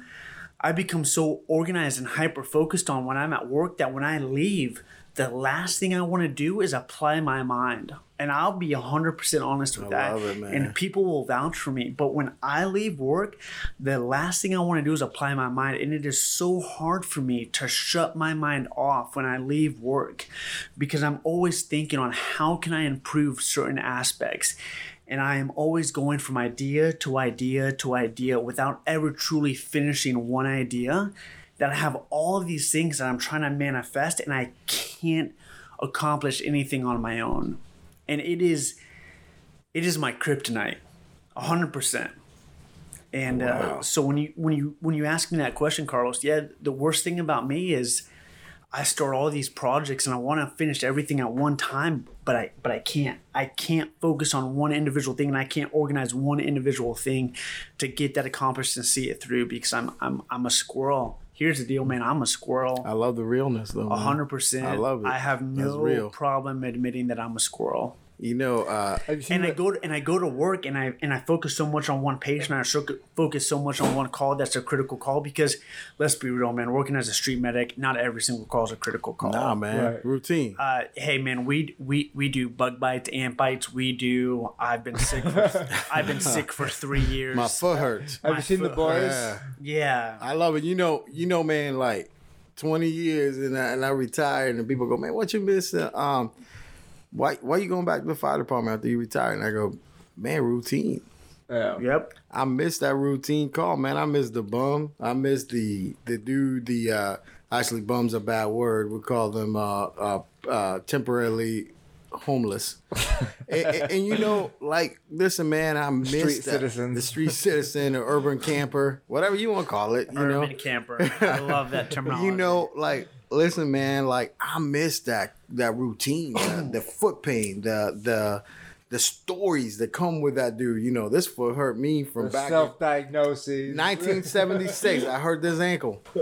It still broke. Well, here's the deal. I, I can, I can think of a call that, that came out as routine as possible because for our department, we have something called like Alpha, Bravo, Charlie, and Delta and I Echo love those, yeah. responses.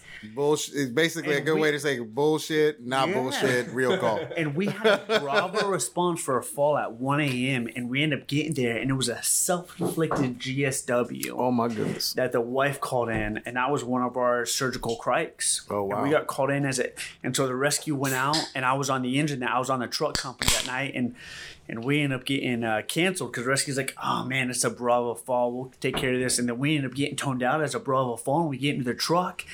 And dispatch comes across the radio and like, yeah, be advised, rescue arrived on scene, and this is an active uh, self-inflicted GSW. And we're like, Unreal. oh my gosh! And so we get on scene and we end up having a surgical cric this guy. But I guess getting back to the things of, of, of who I am and how this started of of being a, a adolescent homeschooler and, and, and graduating high school and, and, and falling into this fire rescue field as a flight paramedic is I started lifeguarding.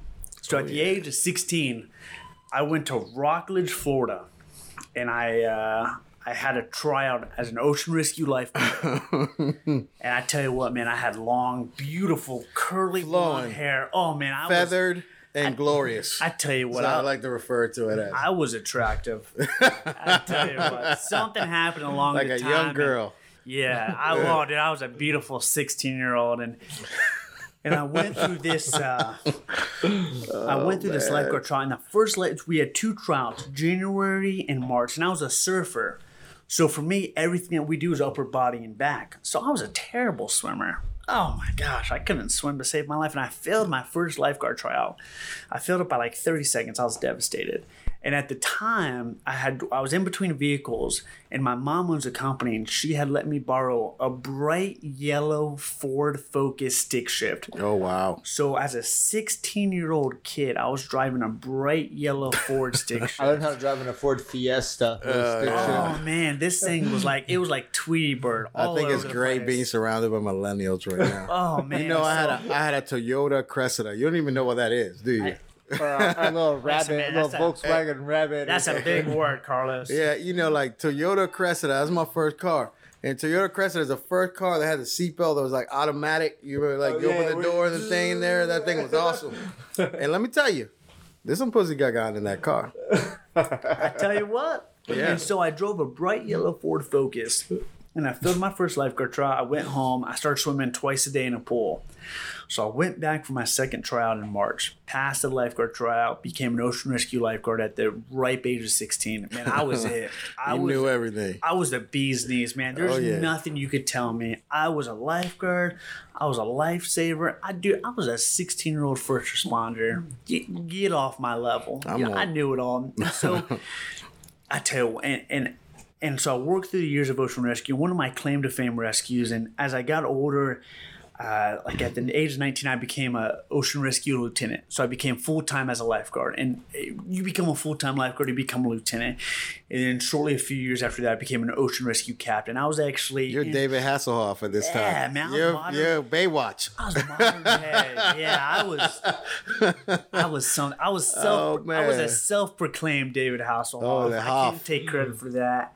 And uh, I became an ocean rescue captain of Cocoa Beach, Cocoa Beach, Florida. If any of you guys are familiar with that, Oh, yeah. I was responsible from the north end of Cocoa Beach all the way towards the You're pulling astronauts out the beach. yeah the, Yeah.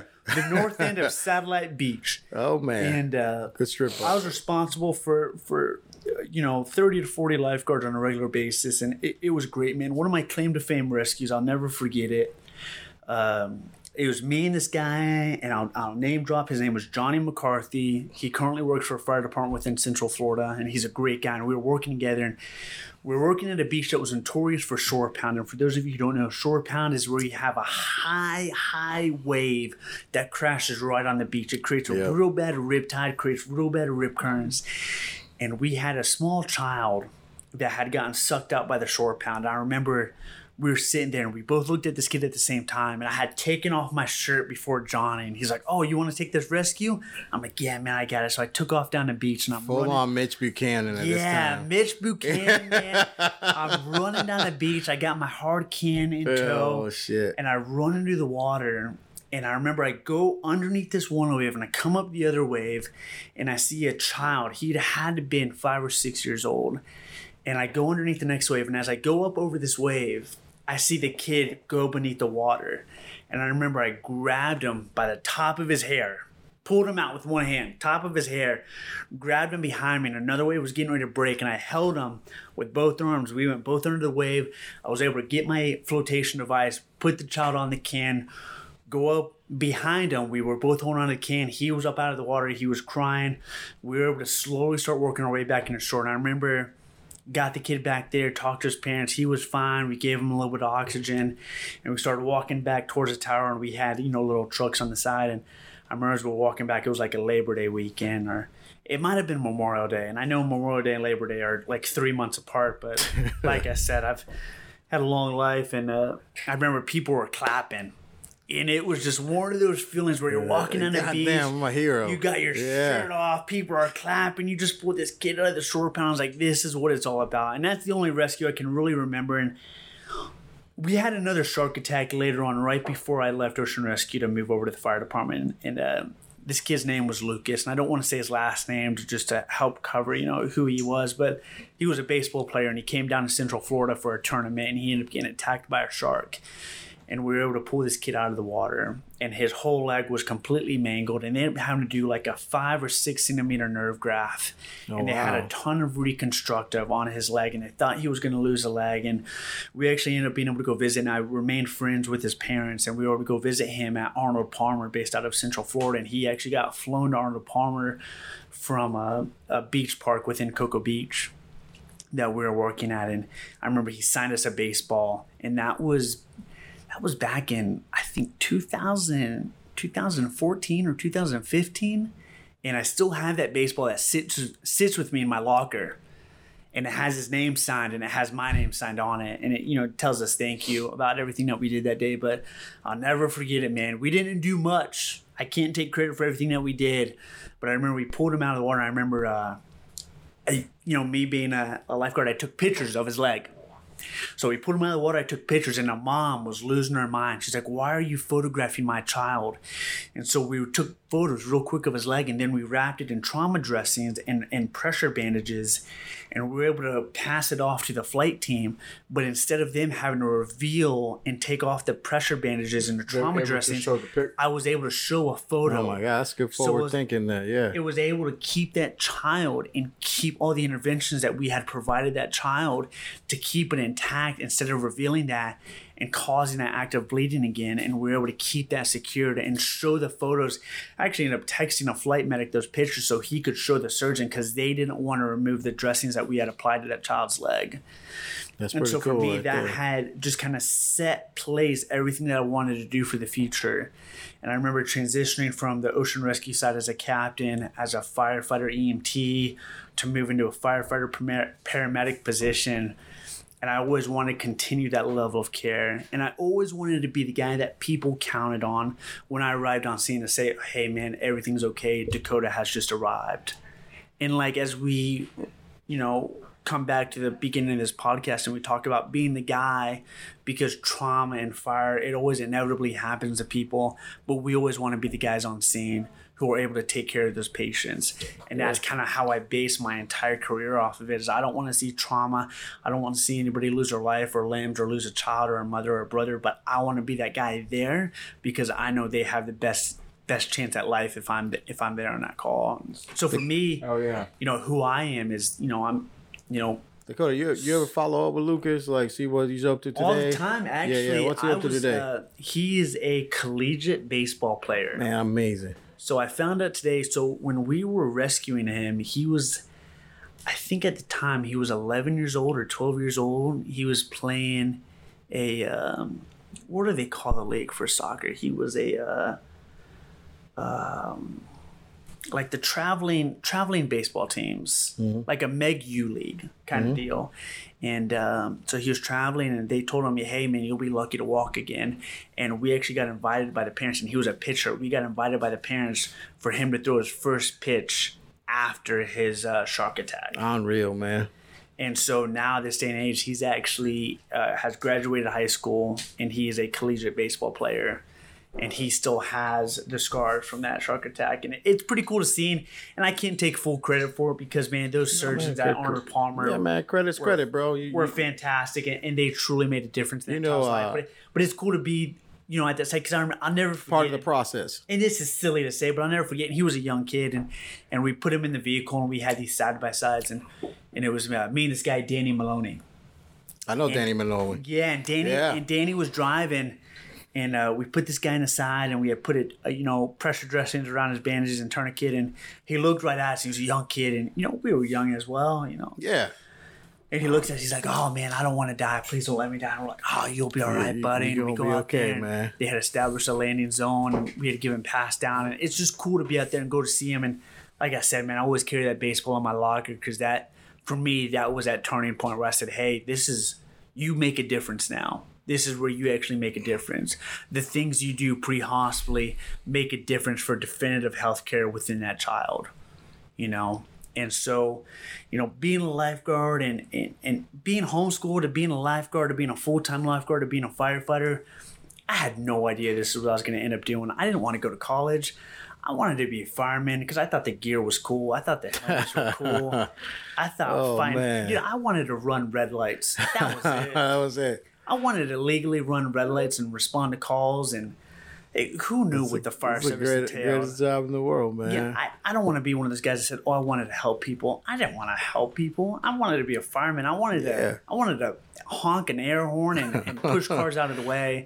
And then it really started to, you know, take effect when, you know, when you become a paramedic and you realize, wow, man, these people are counting on me to make a difference. yeah, absolutely. And then attending this class with Carlos and, and everything that I've accomplished up to this point, everything that I'm doing now and, and being an educator, I had no idea this was my future. I had no idea I was gonna end up teaching, you know, paramedic. I had no idea I was gonna end up going and teaching these kids something. And, you know, before this podcast, I was explaining to Carlos, you know, going into the end of, you know, certain colleges that I work as an adjunct instructor for, and I teach pre-hospital trauma life support, and we talk about anaerobic and aerobic metabolism, and these kids don't truly have a full concept of what it is, and I can give a 10-minute lecture on what it is, and you know, I'll tell you guys some of my analogies that I use, but especially in trauma, we talk about anaerobic and aerobic metabolism. That's the difference between life and death. You have you know, an anaerobic metabolism or an aerobic metabolism, it causes acidosis. Well, what does acidosis lead to? Acidosis leads to respiratory failure. You know, what do your trauma patients commonly experience? They commonly experience respiratory alkalosis. Respiratory alkalosis leads to a metabolic acidosis, and you gotta perfuse that metabolic problem. And so for me as an instructor, and we talk about this Krebs cycle and we talk about coronary reperfusion, especially when it comes into MIs, and I'm able to explain that and relate it to these people because it's for me as a student, it was never what your instructor knew. Because you could have the smartest, most intelligent instructors. And this is where I give Carlos a lot of credit. And I'm not trying to put him on a pedestal, but it's not what you know, it's what you're able to relate. You can be the smartest person in the world, but if you can't relate information to people who don't understand it, you're not a good educator. 100%. And I've had that opportunity and I've been blessed with that ability to break it down to people and educate them. When we talk about coronary perfusion when it comes to your coronary arteries. And I was talking about this with Carlos. And, you know, for me, I take, you know, my left hand, and this is something I learned from somebody else, so I can't take credit. But if you hold your left hand and you hold it out in front of somebody and you look at your pinky hand and you just go below your pinky hand and you make a black dot, right? So as I hold it out towards you, Ryan, and you see my palm, Okay. and if I put a black dot below my pinky hand and I mark that as my SA node, and now I collapse a fist and I turn it back before myself, and my elbow is going to stick out a little bit, and I crunch my elbow towards my body, I bring it medial towards my chest, and it creates a heart, right? And now if I put my pinky hand up, it's going to be towards the center of my chest. And we talk about the SA node and we talk about our elevation in 2 3 AVF and we talk about right coronary perfusion and we talk about inferior wall MIs. Well, what does my inferior wall MI occlude? It occludes my right coronary artery. Coronary. Yeah. And when my right coronary artery becomes occluded, it affects my SA node. And when it affects my SA node, it causes bradycardia. So when we look at these inferior wall MIs, and I see my two leads with elevation, two contiguous leads of elevation, and I have right coronary occlusion. Well, what am I? I'm looking at an inferior wall MI. Yeah, you are. And then as I take my thumb and I take my pointer finger and I show it back out to the kids and we talk about left circumference and we talk about a left anterior descending and I hold it back towards my chest. I show these guys, well, if I have an occlusion in lead three and four and I put it back towards my chest, I have my left circumference as it pulls off towards the side of my chest and my left anterior descending going up. But when I close my fist, that left anterior descending goes down and my elevation lead three and four, it causes that occlusion of an anterior wall MI, and I have that left anterior descending. In these guys, and we talk about the left circumferential and the right coronary, and we talk about different leads and different elevation, and we understand the coronary perfusion just by a simple mnemonic and understanding and writing on our hands. And these guys are at the end of paramedic school and they're understanding it and they're laughing and they're enjoying this education. That's what means the world to me. Education is not meant to be stressful. Yeah, being a paramedic is stressful, and the job that we do is difficult, and we are the difference at times between life and death, but that shouldn't be difficult. It should be something that we love and enjoy. And the reason we're in this field is to make a difference.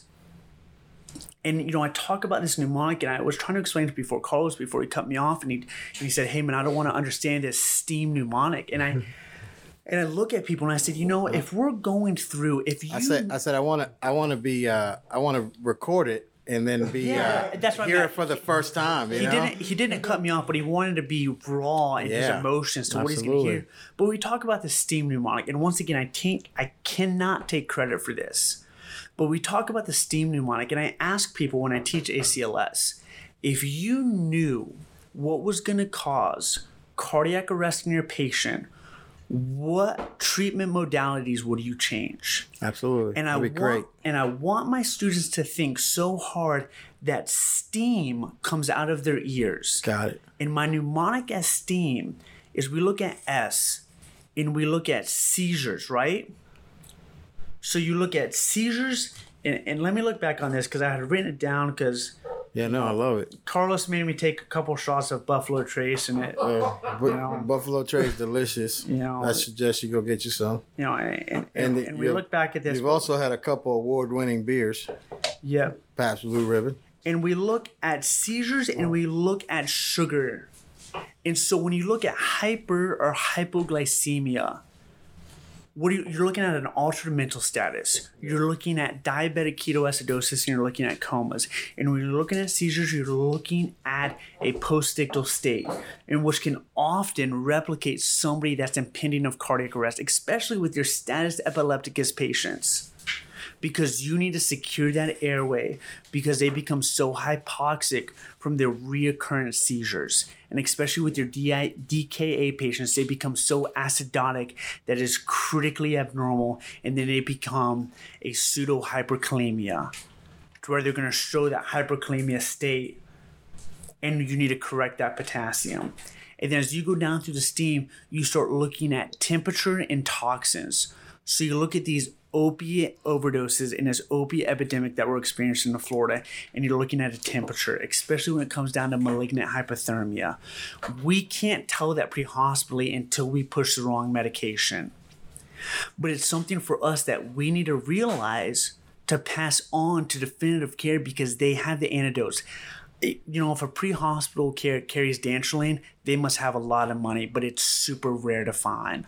But if I can pass that off to those people, then they can correct that pre-hospitally. And as we go down through this sugar and seizure, this temperature and toxins, and we can look at these TC, TCA, you know, tricyclic antidepressant overdoses. And we come through the E, we look at environmental emergencies and we look like electrical therapy or electrical shock that they've experienced. If somebody has experienced an electrical shock or they have an electrolyte imbalance for that E, what's the most common electrolyte imbalance that is going to cause death, Ryan? And I'm going to ask you this question. When we think about electrolyte imbalances that causes death, what are we most commonly thinking of? you talking about post uh, electrocution, right? We're not talking about post electrocution at this point. We're just talking about common electrolyte imbalances. What's going to cause death? Or what can we see on an EKG or symptomatically that's going to cause the most issue to us? I guess uh, sodium. We're looking at potassium. Potassium, right? Yeah, lethal injection, right? Lethal injection. Oh, okay. So when we have a potassium overdose, we're looking at wide complex QRS and we're looking at bradycardia. Okay. So when we think about this electrolyte imbalance, the most common electrolyte imbalance that we're going to experience, especially with marathon runners, is a potassium insufficiency or overdose, especially for interfacility cares. And then we look like electrical therapy or shock. And if you have somebody who's been shocked, man, we, we need to look at burn therapy, especially for an electrical shock. If they haven't been burned, but they have an electrical shock, we got to figure out the AC to DC current. We got to start considering our, our urine output. We got to alkalize certain things. We got to start managing them in an aggressive manner to prevent certain outcomes.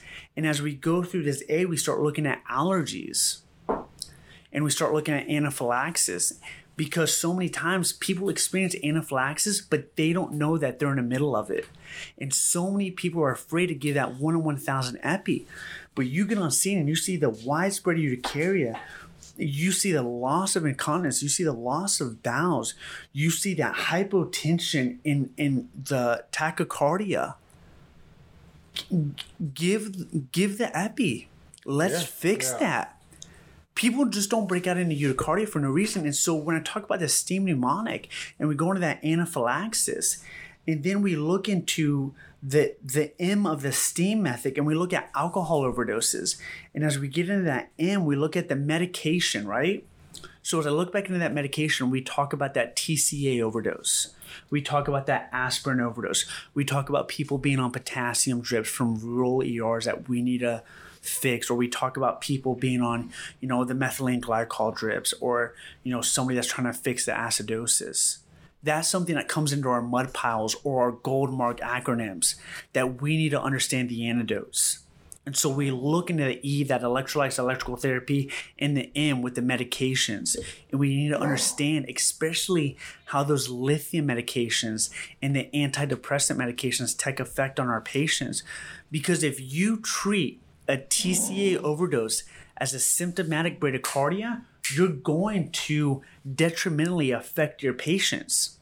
That's not, and I always ask these people, I say, when do you deter from your ACLS algorithm or what patient do you differentiate from your ACLS algorithm to protect them?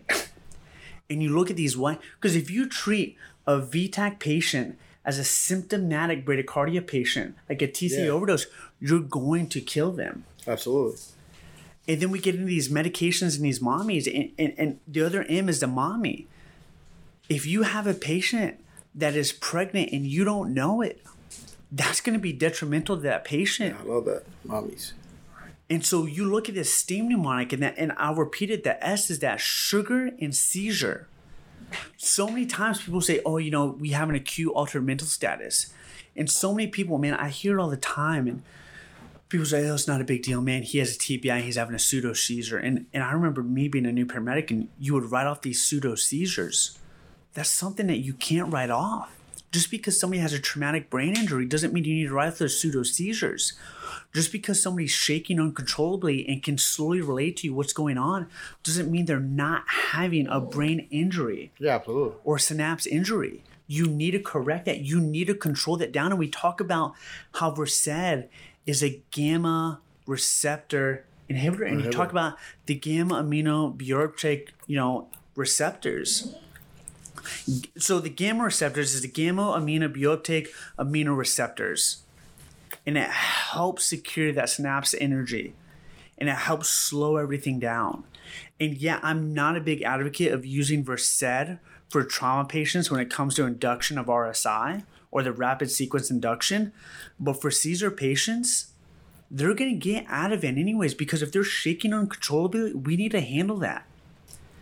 And especially with that seizure patient or the sugar patient, and you look at your DKA patients, they're extremely acidotic. And what takes days to manifest, and I won't take credit for this because this is something I learned from Carlos. But for all you guys listening, the DKA patients or the HHNK patients, what takes days to manifest is going to take days to fix. Yeah. So we can start that level of care, but do not try and correct it immediately. And if you have a DKA patient with your Kussmaul respirations breathing 40 times a minute and you intubate them because they're not able to control that airway, do not ventilate them at 12 times a minute. Match, you need to match 'em. vent, you need to match that. Yeah, absolutely. Because that's the only thing keeping them from going into such a critical metabolic state. And as we move into that E or the T with the temperature and the toxins, we talk about opiates, especially here in the state of Florida. We have such a large opiate epidemic. And, you know, you know, I, I applaud our, our, our government to try and remove that. But you can't take somebody who's been dependent on an opiate Yeah. for so long, and it's not their fault, but they said, you know what, we're going to give you Percocets, and this is going to help with your back pain, or we're going to give you on a fentanyl pump. And then all of a sudden, they're going to say, you know what, you've stopped. You cannot fix somebody who's opiate dependent by stop giving them the opiates. Yeah. You cause extreme withdrawals, which leads to seizures. And then if I rush on scene, I have somebody who's unresponsive, and I give them that Narcan and I shove two to four milligrams of Narcan up their nose or I atomize it and they wake up and they have aspiration pneumonia. What have I just caused? I've caused a comorbidity to their opiate overdose. That's not my job. So, what's the most common factor when it comes to an opiate overdose, Ryan? Most common factor. Why do we give Narcan? And I don't mean to put you on the spot. No, no, yeah. Um, uh, for respiratory depression. Narcan is utilized for respiratory depression. I can fix respiratory depression by advanced airway management. Certainly. And I'm not saying you need to RSI your overdoses, but I'm saying you need to fix the issue at hand. Absolutely. Yeah. The best, because what do we do for benzodiazepine overdoses? We intubate. Because if you inappropriately give romazicon or flumazenil, Right. what happens when they what's what's a relative issue or what's an adverse seize. reaction is a gonna seizure. Yeah, they're gonna have a seizure. And then when we go to give a seizure medication, it's already been blocked. Yeah. So you intubate your benzodiazepine. So why don't we intubate our opiate overdoses? Because I've personally, and I can, you know, I've Yeah, worked I with a lot of agree. guys. I've intubated my overdoses. We bring them to the ER. They extubate them. They slam Narcan. The person aspirates and starts actively vomiting. They can't clear their airway. They go right back into an RSI protocol when I've already established that pre-hospitally. And I'm not paralyzing my overdoses. All I'm doing is they've already allowed me the ability to bypass that tube through their vocal cords and their gag reflex. And that's what they need. They're already hypoxic.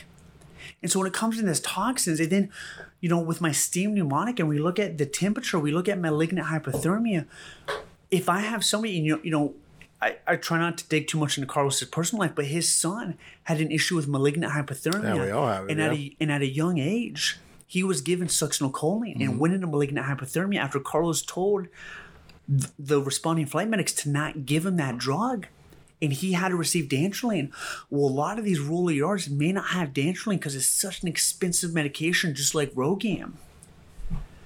but if we can fix that pre-hospital, if we know about that pre-hospitally, we can give different medications as long as they're not experiencing lockjaw or trismus. If I have a patient that has a gag reflex, instead of giving a paralytic, I can give a disassociative like ketamine to bypass that. And that ketamine is also a bronchial dilator, so I'm not suppressing any sort of respiratory depression. And as I go through this with my A and my anaphylaxis and I, and I look at my allergies and I look at different sort of toxins, you know, and I look at alcohol overdoses. What can we fix that with? So if I have anaphylaxis, I can fix that with my one one thousand epi. Yeah. Yeah. I like it. And if it doesn't fix with that, I need early intubation. But it's all about, you know, people always ask me, what makes a good paramedic? A good paramedic is all about your patient assessment. And you don't learn any different kind of patient assessments between EMT school and paramedic school. Right. If you don't know why you're asking these questions and you don't know the appropriate questions to ask and these pertinent negatives, you'll never find out what's wrong with your patient. You know, I, I think you learn confidence too. Like, uh, you know, like I think that that a good paramedic's a confident one. Yeah. Open mindedness, good imagination. But imagination, where do you receive that confidence? Experience. experience. You receive that confidence from experience and thorough education. Man, I can't tell you how many times I have paramedic students come to ride with me and they'll say, Oh, you know, a paramedic I wrote the other day said, you know, we don't have to really dig. No, man, we're paramedic. We fix these things. And and I think I talked about this earlier in that that that load and go and the stay and play, that forced dichotomy. Man, don't be afraid to stay because for instance, I'll give you an example because I know it's sometimes hard to relate this stuff that we talk about with the forced dichotomy and that load and go. But for instance, if I have a patient with a um, with an aortic dissection, let's talk about this. Let's talk about our DeBakey's. We have DeBakey one, DeBakey two, DeBakey three, and we talk about. I don't think I poured you one there. You want one? I'm I'm good for now. Yeah, yeah, yeah, yeah. I think yeah. And we talk Me and Ryan gonna do a buffalo way. What you talking? and we talk about these Buffalo um, what? Trace. Uh, Buffalo Trace. All Buffalo right. trace. and we talk about Salud. these uh and we talk about these aortic dissections and we talk about what, what do they need with an aortic dissection what do they need What do they need? what do they need with an aortic dissection care. I always, I I always well say they need they need a pain management they need to help lower their blood pressure to keep Yeah. from having that pressure uh, bust pipes. the, the Maybe you know even some sort of like uh, The bus pipes? Antiemetic even. To you know maybe with creating that since we're internal giving the pain management but we need a surgeon Yeah, you need Oh, a doctor. certainly. Yeah. Definitive You- care. Absolutely. definitive care Yeah. but let's say i arrive on scene and i have a patient with a tension pneumo okay. So we're all familiar with the tension pneumo. Yeah, and we're all familiar with I, I you know I can't really think of the mnemonic right now for our tension pneumo, but we're looking at you know the tracheal deviation. We're looking at you know the absent lung sounds and. And the tracheal deviation is going to be a late sign of that yeah. tension pneumo. Yeah, and you know, I, I, not to cut you off, Dakota. You know, No, I like, please do. I always like to teach that. That you know, if you're teaching attention pneumo, you need to know that if you mention tracheal deviation, it's not so much as something that you're going to be able to see. It's more something you're going to be able to feel. You know what I mean? Like the trachea will still appear to be midline. The, the, the neck will still appear to be midline. And if you're not putting your hands on the patient, you're not going to feel that the trachea is deviated. So Absolutely. so you know that's if you if you say tracheal deviation, remember that's a palpation skill. That's a actual touching the patient skill, not so much a visualization. So It is a super late sign. But when we talk about this load and go and the stay and play, and we talk about this tension pneumo, they don't need it. I mean, eventually they need to receive a surgeon and they need to get a chest tube to fix that lung problem. But once you insert a chest tube, it fixes that tension pneumo. But so many people, you know, they see those low saturations, they see the shortness of breath, they see the lung sounds. They don't need intubation. No. And so many times people say, you know, he has a tension pneumo, let's intubate. Well, you got to realize naturally our bodies, we ventilate through negative pressure, right? Yeah. And so when we do the positive pressure, we enhance that tension pneumo. So when I arrive on scene, I have a patient who's a tension pneumo due to a traumatic injury, and I'm able to needle decompress or provide a finger thoracostomy, which a finger thoracostomy is going to be your go-to because that's the most beneficial for your patient because that helps him because you know with a, a needle, you know.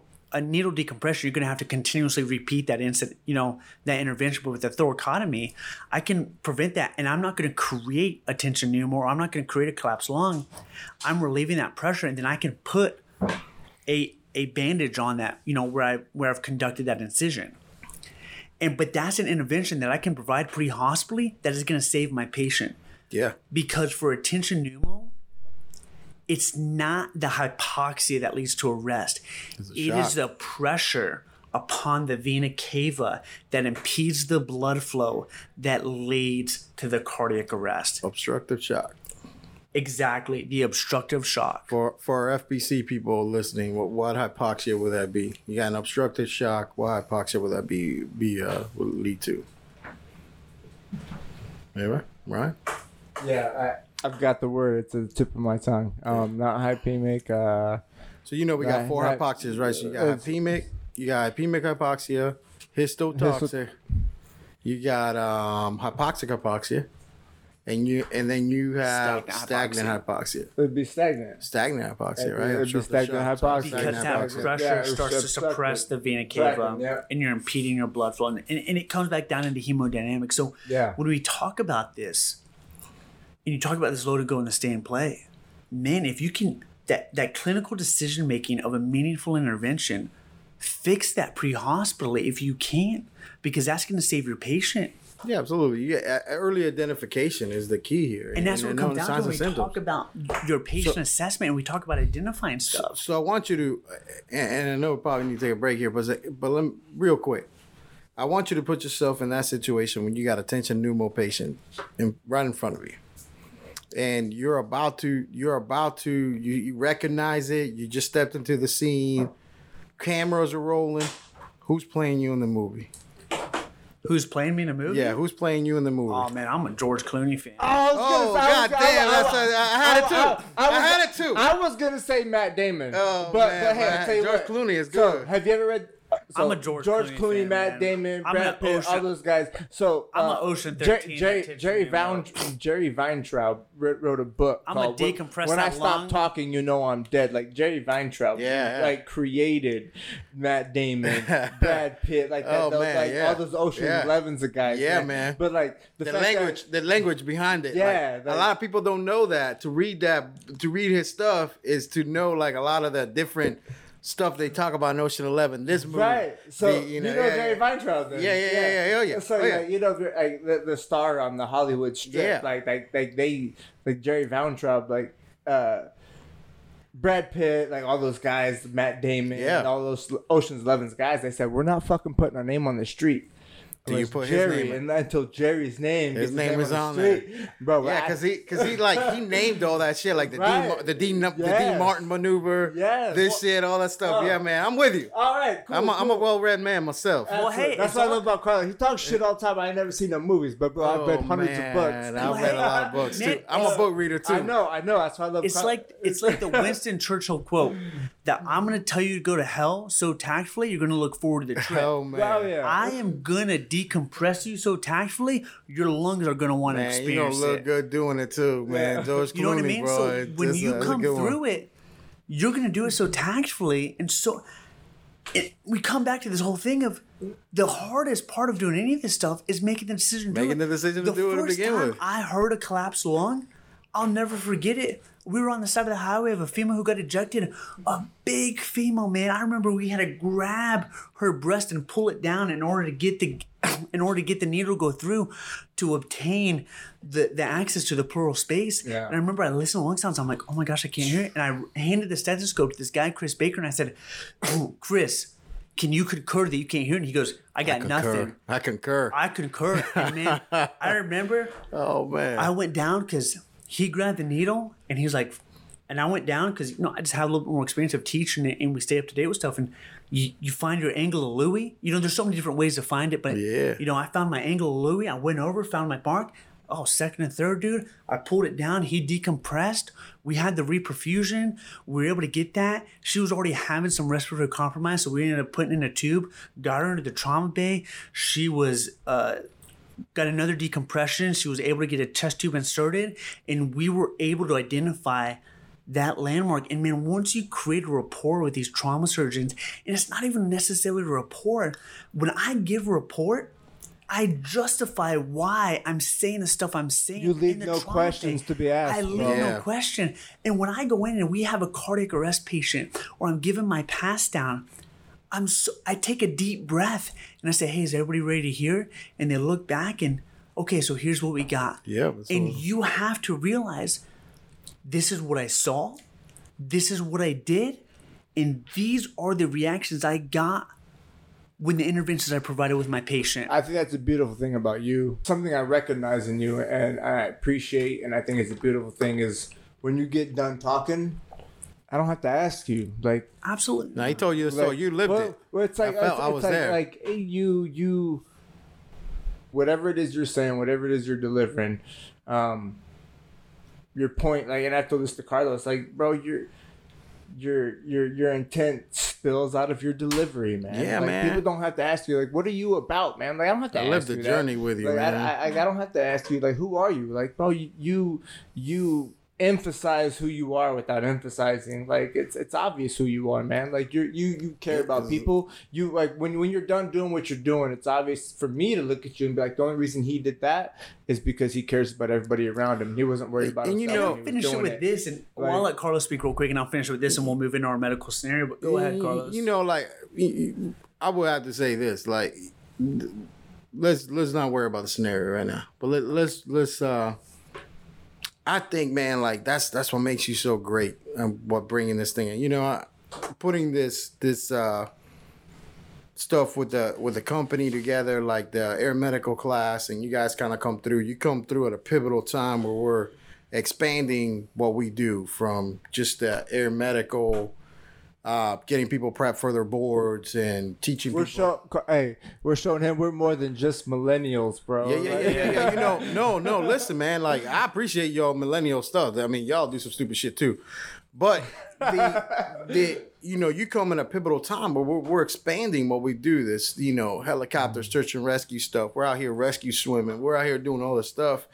and you know, um, I I think this is the talent that I think I bring into the company is that I know how to surround myself with talent. You know, like I surround myself with talent, and, and the more talent that we bring in, you know, the the better it is. And you know, you bring Dakota into this whole thing. Like you know, there's a lot you bring into the table that I think that you don't realize that it makes us better as a Uh, group. well, at the same time, man, it goes back to thinking about us. None of us, you know, we're all in this alpha dominant profession. But for me, I, and I have a hard time with this, and, and I'll be completely honest on this podcast because I think this is what people like to hear. But you know, we're we're all very arrogant, and we're all you know, Yeah, we think we're absolutely. the we think we're the best of the best, But we're and- not. but we're not. And for me, you know, you know, failing some of these tests and, and, and surrounding myself with people who are smarter than me has made me a better person, has made me more humble. And that's what attracts people as an educator in, in, in being an influence in other paramedics' lives. I want to be the humble guy. And I want and when I go on calls, it- you know, and one of the guys I work with, you know, he's currently our EMT, but he's going through paramedic school. I don't ever shut him down with what stuff he says. Nah, man, you I always want- gonna learn from people, man. you know, he talks about cor, you know, pulmonale, you know, and this pulmonary hypertension, and and he, you know, is writing a, currently, you know, a, a slideshow on it, and and he was explaining stuff to me, and because this job is constantly evolving, and I don't ever want to. I don't ever want to know it all. I don't ever want to be the guy that people constantly want to reference. I want to learn with you.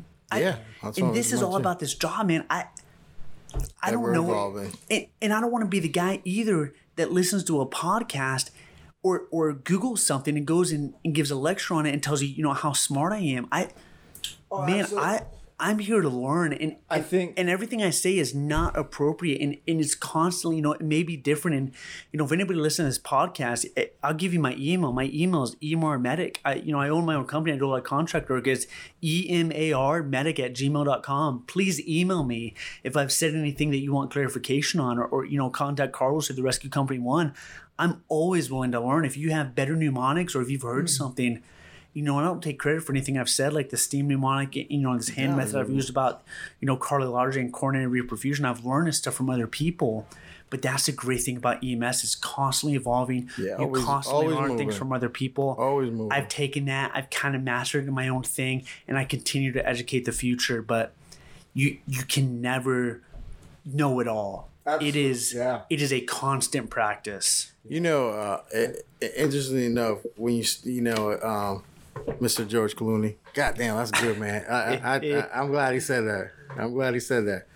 You know, like switching modes into into what you think well we're getting into right now. You know what I mean? We're we're getting into this uh, this uh, helicopter search and rescue world. So you know, I think we bring in a big modality into that. We bring in this high quality medicine into into a helicopter. You know, and we're I think it's no secret out there. We're we're out seeking to be a um, a non-existing helicopter asset to the state of Florida, where we can bring the high quality quality medicine to to the search and rescue world. What and the thing about you, Carlos, and you know, I hate to hijack this conversation. I'm talking. No, a all right, lot. take it away.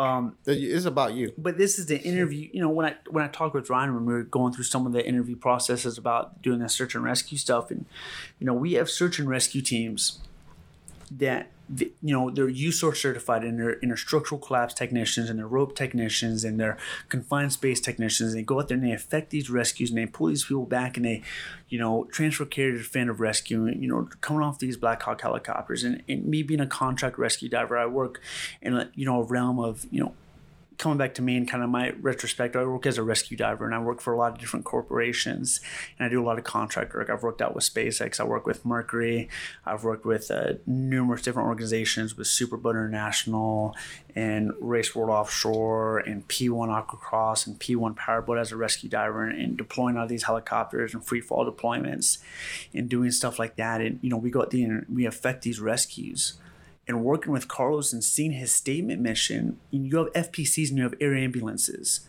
And they go out there and they pick these people up, but they don't they have a nursing background, they have a medical background, they don't have that urban search and rescue. And Carlos has invested, and that's the thing that takes it apart from Carlos. You know, I came in to take his class and we had talked on the phone prior and we had communicated and I guess we formed a you know a very close friendship off of just communication and talking and, and interacting with each other and kind of seeing what we're all about. And he's invested. hide, you can't hide your character, bro. No, and Like- we've invested so much time in one another, and and now we're not only affecting this, and we've talked with the state of Florida, and we've talked with these different medical directors, and we've said, hey, you know, we're able to affect these rescues. We have all of our urban search and rescue classes.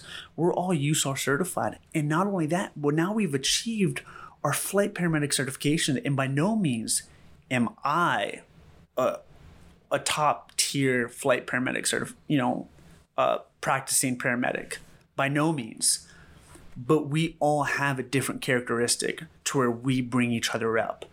And Yeah. you know, we don't need team. ten flight paramedic, you know, team. to be in the back of a helicopter. I, if we have Carlos, we're fine. You know, or if we have Robbie, or if we have Justin, or you know, you know, we have Mike, or, or any one of these guys. But we're bringing definitive health care, and I mean this hundred percent. Oh yeah. The search and We are world. bringing definitive health care to our patients. Yep. We're going on these deployments in these third world countries and we're bringing definitive health care Yep. to that person so we can affect these critical traumatic amputations pre-hospitally and start this blood flow administration. Absolutely. We can handle that citric acid poisoning due to the stabilizing agent within the blood products that we carry. We can handle these magnesium toxicities. We, we know the We- background in it, man, and that's the thing I'm telling you is like we're we gonna can handle it. we're gonna lift, we're gonna search, we're gonna swim our ass off to them, and then we're gonna get there, and then we're gonna provide ICU quality medicine. In the Absolutely. middle of nowhere. And that's something that nobody else Who can do it? does. So I want to interject here, and and- and it's on topic slash off topic. Um, but really quick, Dakota. Yes, sir. I, I like to think that I've dedicated a lot of my um, my free time to analyzing the, the human psyche and to what people do. But one thing that I I don't recognize often is it's hard for me to find what I want to offer to a specific group or an entity. It's hard for me to find that in somebody else trying to offer the same thing. And you, bro, and, and it comes from a level of, of compassion and like, bro, you, like I said, bro, you, you're such a fucking cool dude, man. Like I, I, I, I listen, I listen, Oh no, no, this is great. I have I- I- fooled you. bro. I listen, I, I, I listen to you talk, bro, and I'm like, God, like, like, Oh, like, know, the, the world needs more people, More like- Dakotas. more Dakotas, bro. And, and let me tell you something. Let me tell you something. When I hear you talk, when I hear you speak, you make me feel the way I want people to feel when I speak. Oh, And that, like, means, that means a lot, dude. That's that's a lot of pressure. That's, a, that's from a creepy dude, dude. God, you Yeah. bring tears to my eyes, bro. Like I look at you across the table right now, Dakota, bro, and Carlos. Like you're, bro. God damn. Like I can't, I can't explain. Nah, he's The- an the- impressive dude. It- it- You're, you're an impressive, you're an impressive, fucking dude, man. And I say this as I, I don't even know how to express this to you, Well, here, bro. let me bring some more tears to your eyes, because this will really explain who I am Uh. as a person and why I'm doing the stuff that I'm doing. oh man! And I know you guys I've, have. been, I've been waiting to get here. I know where I'm- you're going. and I know you guys have have always asked me questions about this, and I, and I don't bring it up, and I, and I don't express it, and I don't talk about it, and this will probably be one of the first times ever discussed it on, on radio. Listen Yeah. to this, man. I bet you know. Before you get into that, Dakota, I gotta say, man, that like, you know, it, it's interesting. You you know how people get put before you just through divine intervention or uh, whatever you, you, you want to call you it. You said that. I love it. you know, like like, but there's Well, people. hold on, Carlos. When you mentioned divine, when you mentioned divine intervention, explain that to the people who are listening. on- Well, I believe that there's a greater source out there that creates the the, the, the road that we walk in front of. I think our common denominator. So Yeah. let, let me explain to the viewers what divine intervention means. It is a miracle of act of God that causes something good to happen or stops you something bad from happening. yeah, absolutely. It's an it's an So- intervention of forces beyond our control. Exactly. So, Yeah. I, I, and I'll bring this back to Carlos. So go ahead. So so I know about the I know about Dakota before Dakota knows about who I am. You know, like so I know about this guy, and I'm thinking about you know, and and just through common people that, that they're on the job, and, and and you know, all of a sudden this guy calls, man, like perfect time. Like you couldn't get any better time for a guy like this to come through class, to come through things. I go, man, this is the this is uh is the way it's supposed to be. Now you know I almost canceled the class he's in, and I don't cancel it because Thanks, Obama. No, never yeah, mind. yeah. Oh, this was that coronavirus. Coronavirus, Yeah, yeah. yeah, Coronavirus. yeah, yeah, so yeah. I almost canceled the class he's coming through, but I don't cancel it, and I go, we're gonna figure out how to do this class because this is the right time to do this. And it's just man, because about the story he's gonna tell you here in a second, because this is the story I know. You know, this is a story I hear about this guy. This is the thing that I know, and, and I go, man. You know, sometimes you get to a call, you do what you can do, but the outcome isn't the outcome you wanted to be. You know what I mean? Been there, And, been there. and it's like how you recover from that situation is what makes you the person you are. Yeah. It, it, it, and it's man, I, I, I'm just repeating what Phil Jackson would say. You know, and it's like, so this is where I'm at. Dakota, take it. Well, you know, you know, let me back up. So, for you guys who are listening, I, I work as a rescue diver. I've done a lot of stuff. I work for different uh, companies and corporations, and and we all started doing this uh, jet ski uh, safety stuff back in 2011, 2010, and we uh, I got involved with it through. Uh, Mark Austin, and I, when I was an ocean rescue captain, he was Awesome guy. yeah, Mark Austin. Let me go ahead and just stop right here. Uh, You can't, awesome I- guy. you can't say too much. We want to bring him on the show so people know who he's, he is. he's currently in New Zealand, but I tell you what, Yeah. when when you guys have the He's honor, the Kevin Bacon of EMS. yeah, when you guys have the honor of listening to this guy speak, he is just fantastic. Justin's calling. I should probably put him on speakerphone. Let's do it. Do it. Let's pause it and talk to Justin real We're, quick. we're, we're, we're You're recording. recording. We're recording. You got to Currently, currently recording right now, and I got you on speakerphone. What you want to say? Oh, hey. Hey, gorgeous. Why are you Why are you bothering me? Why are you Well, calling what this do phone? I want you to look at that picture I sent you, and I want you to tell me if that is deep enough to where if you see if you can see the like subcutaneous fat. I think you're gonna be. I think it's. I mean, I think it's deep, but I think you're gonna live. That's not for me. Yeah, you don't need to. If if it's not bleeding anymore, you don't need to. Uh, glue Hold on, Carlos. Let me see this picture. Well, show what show do you call Dakota and I. Uh, what do you call it? That my Let's get filled in here, it's Dakota. Still, Let's it's see, still let's bleeding. see what we're looking If it's at. still bleeding, it needs a stitch because where it's on the hand, glue is not gonna hold it. Yeah, so I just I told her to go over there. I was like, yeah, let me make a quick phone call just to make sure my boy says that's what the right thing to do is. Is that- Oh. Is that your hand, Justin? Hey, It's Justin. a sister's hand. Oh, it's your sister's goodness, hand. Are you guys cream pieing? Yeah, we're, we're, Here- we're cream. Wait, Dude, you say here- cream pie? Here's the deal, man. We're gonna take all of our cream pies. We're gonna put them together. We'll sell them. The kids are gonna love them. The parents are gonna watch. They're gonna be all about it. Hey, And I have a diagnosis for your cut. If you weren't such a pussy, you wouldn't have to go get it fixed. Well, if it was mine, I would have spit in it and then jerked off with it, used it as lube. Have you ever eaten You know what? your own That cream is pie? so disrespectful. hey, uh, eh, but listen, you're uh, you don't need. I would get a stitch if it's still bleeding. It's kind of what I figured. Yeah. Hey, hold on. Somebody wants to talk to you. Spit on it. All right, go ahead. I love that. So like, I, I have learned like right at yeah. Carlos is uh, hold on. Somebody wants to talk to you means goodbye. So, That's you know, uh, uh, you know, back before we get into this, uh, you know, Dakota, I've uh, I've thought about this, and you know, we haven't put this out there to you know, other than to the people that need to know, and we've you know, getting it approved from the people that need to get approval from, and uh, you know, we've never had a name class. I mean, not that we've been around for a long time. You know, we've just been around a few years, but we've never had a name class. But we decided that we were going to name our uh, helicopter search and rescue class, Mm-hmm. and we are going to uh, do it honoring a person that's like been big in a lot of people's lives in many different ways. Huge. You know, like not just like in the EMS fire fire department world, uh, the the the rescue diving world, the the the sports boat world. World renowned motocross rider. Yeah, it, it's just a all around, uh, you know, a uh, uh, you know, just great football quarterback, football coach. You know, so so I'm like, man, I thought about this, and I'm like, man, like we sh- we should name this after somebody great. Nationally, international known champion for barefoot water skiing. Yeah, I mean, the I mean, dude. the guy's done it all.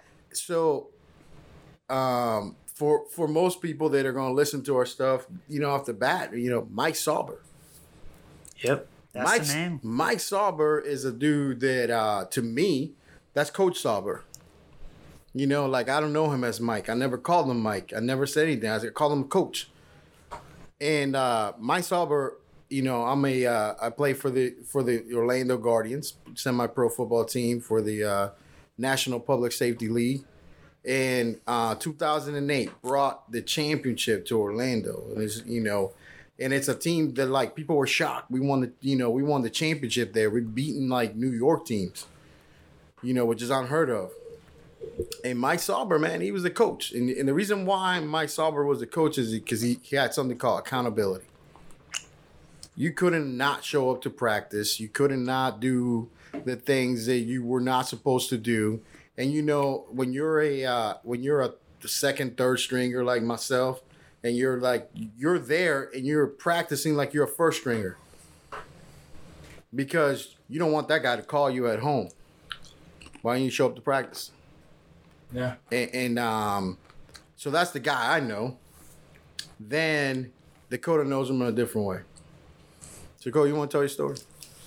Man, Mike is uh, Mike's a lunatic, and I love him. Yeah, yeah, yeah. Uh, so hold on real quick before we do this story. We're gonna take a shot of uh, we're gonna take a shot of Buffalo Trace. So, you know, uh, So so, stand by one second, guys. We're gonna- this this toast right here is uh, this is a I like- Mike Sauber toast. helicopter search and rescue. The Mike Sauber helicopter search and rescue class. Yeah, absolutely, man. So mote it be. Yeah. Yeah. Salute.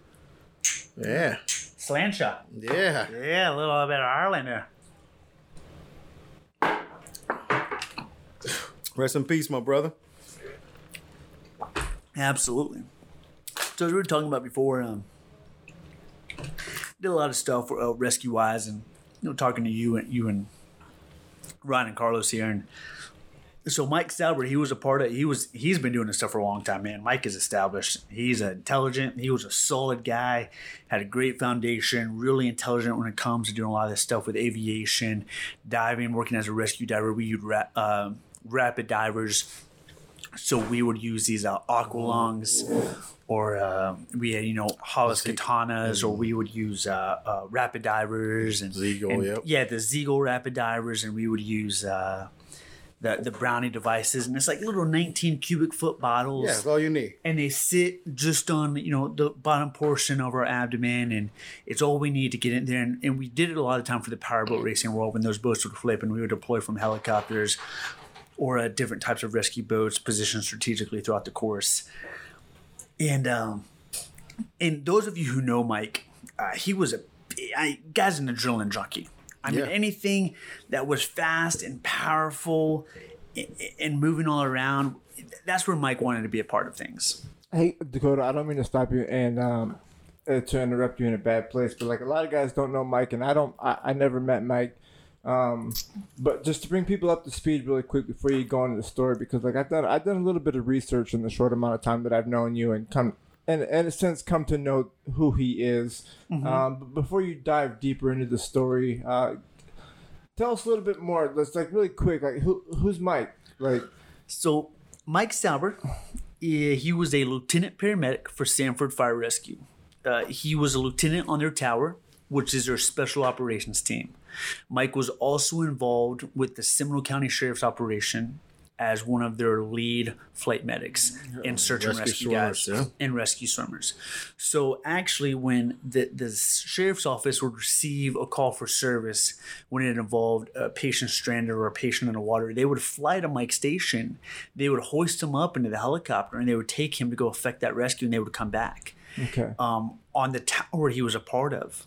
Uh, they, that tower was called for any sort of rescue to service when it came into structural collapse, when it came into confined rescue, when it came into Needed divers. uh, needed divers, when it came into the structure fire, when it Can came into critical like medical uh, calls. some When it kind of like a give, give us an example or maybe like a s- you, like a you know, quick- like I, I think well, here's to- the deal. You know, I showed you the video for you guys listening. Back in 2014, 15, we uh, Ryan mentioned in the beginning of this podcast me pulling a guy out who was face down in the water.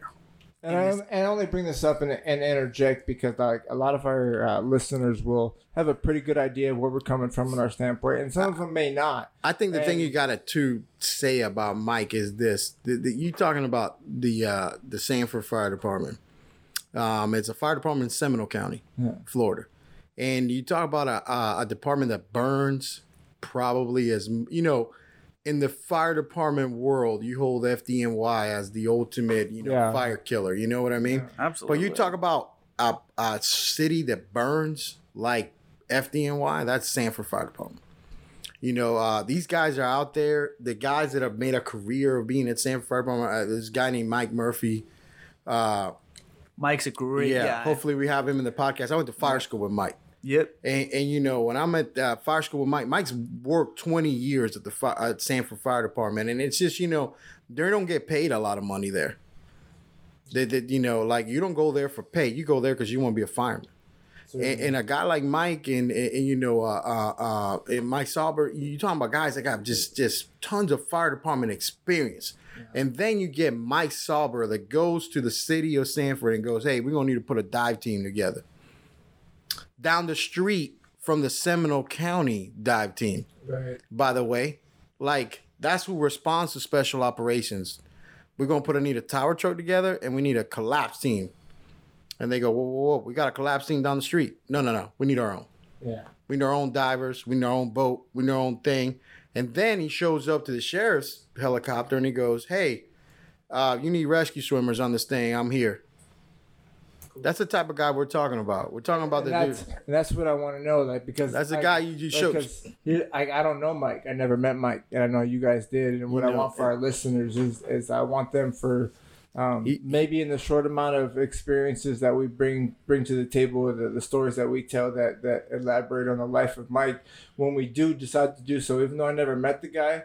I want to make sure that people know where we're coming from. So what that's- so, about. yeah, that's the dude we're who's- talking who's about. Mike? We're talking about a, a forward thinker, uh, persuasive, innovator, um, lifesaver. Well, here's the deal, man. Mike was a first phone call. Yeah. Like, and what I mean by first phone call is when you needed a guy that you wanted to make sure somebody was going to be safe, you called Mike. Yeah. Right. When you needed a guy to fill in on a rescue team, you called Mike. When you needed a guy to fill in as a lieutenant on the fire department, you called Mike. When you needed a guy to reference for information in regards to water rescue, aviational search patterns, uh, jet ski rescue, when you needed somebody to fix it, you called Mike. I'll never forget it, and Carlos can probably remember this as well. Mike drove an F 250 or F 350 red pickup truck with a topper Yep. and there was everything in that truck that could fix anything at any time. When Mike worked with us on the rescue team, anytime something needed to be handled, even the racers, I mean, we would go to races where there were hundreds of people there. Anytime something needed to be fixed, or anytime there was a shenanigan to be held, I remember Mike had air horns, and I'm a super skittish guy. Man, I'm so jumpy. Mike would hide in our rescue trailer with air horns, and he had an air compressor in his truck, and he would rig up the air horns, and he would hide in the trailer, and he would hook up the air horns to the air compressor and scare the Jesus out of me every time I'd walk in that trailer to get something. absolutely. And it would drive me nuts. I hated it. I won't even I won't even lie about it. It drove me nuts. I would scream at Mike every time. Um, but anytime we needed something handled, Mike was a first phone call guy. You couldn't make an event, they wanted to replace you with Mike. And Mike was already there. But if Mike wasn't able to attend that event, Mike was still called, hey man, is there any way that you can come and attend this event? If you needed someone to solve a problem, Mike was there. And we talk about this rescue that we had in Tavares, Florida. Uh, you know, it, it, it was me and this guy, Jeff Scabrosi, who's a retired chief from an ocean rescue department based out of on the coastline of Central Florida. And all of my stuff is related to Central Florida. I know I said that multiple times. Yeah, that's cool. That's good. And um, but it was Jeff and I, and we had a guy that got hit with a jet ski in the head. He was wearing a helmet. He was knocked unconscious, had multiple jawline fractures. I'm pretty sure he probably had a This little. is the same guy we talked about at the beginning of the. Exactly. Yeah, okay. Probably had a le- le- legit le- Fort 3 cranial facial uh, disassociative fracture. Um, had a lot of blood in his airway. He was face down in the water. Uh, Jeff and I were the first ones on scene. I was able to enter the water, uh, pull the guy out. Jimmy Reyes, which you guys will become familiar with, and you know, Love the it. Oh, love Jimmy. following He's to come. he's a little Jimmy and fella. I were able to bring this guy, and we had you know three different guys on a jet ski pulling this guy to safety. And I remember Tavares Fire Department showed up on scene. They did a fantastic job, fantastic job. And uh, they were contemplating whether or not this guy needed to be flown out to a trauma center because he started to regain consciousness slowly. He became a little combative, and uh, Mike was one of the influencing factors with a, a unknown fire department who didn't know who he was to convince them to fly this guy out to definitive care. And Mike was able to tactfully and delegate the entire situation and get this guy to the care that he needed by being an outside influence. And we all know, being in this field and working as firemen, that when you have somebody who's not a part of the scene come on scene, you disregard them. But Mike had such a presence and such a commanding factor that when he spoke, everybody listened. Handsome fella too. Oh, God, God he was damn, he's gorgeous, good-looking. man. Good-looking He- man. Give handsome Andy a run for his money. Good looking man. And uh, and so for me, you know, What do you think that stems from? What do you mean? What do you think it stems from? That what you just said, that level of whenever he got done saying what he was saying, the way that it made you feel, whenever whatever he was saying, whatever he was involved in, when he got done speaking, it made you feel a certain way. Throughout, I think the the link for whatever we do this podcast for, you'll you'll hear me reference back to this thing. I, I I'm a fan of believing that football shapes a man. I You think know, any, i- i- uh, any uh, team uh, uh, sport team shapes sport, a man. Yeah, And you know, um, and then like in in in, in football when Is you that say a remember the Titans reference? Yeah, you know. you know, like in football, when you say football leader, you think of a quarterback. Mike Sauber was a quarterback. Attitude reflects leadership. All- know, e- and- and- every and- single time without And you know, of yeah, and I, and I think when you got a guy that's responsible for putting points on the board, coordinating, passing, handing off, making sure that you make the right decision, play in after play, it, it, Mike Sauber was that guy.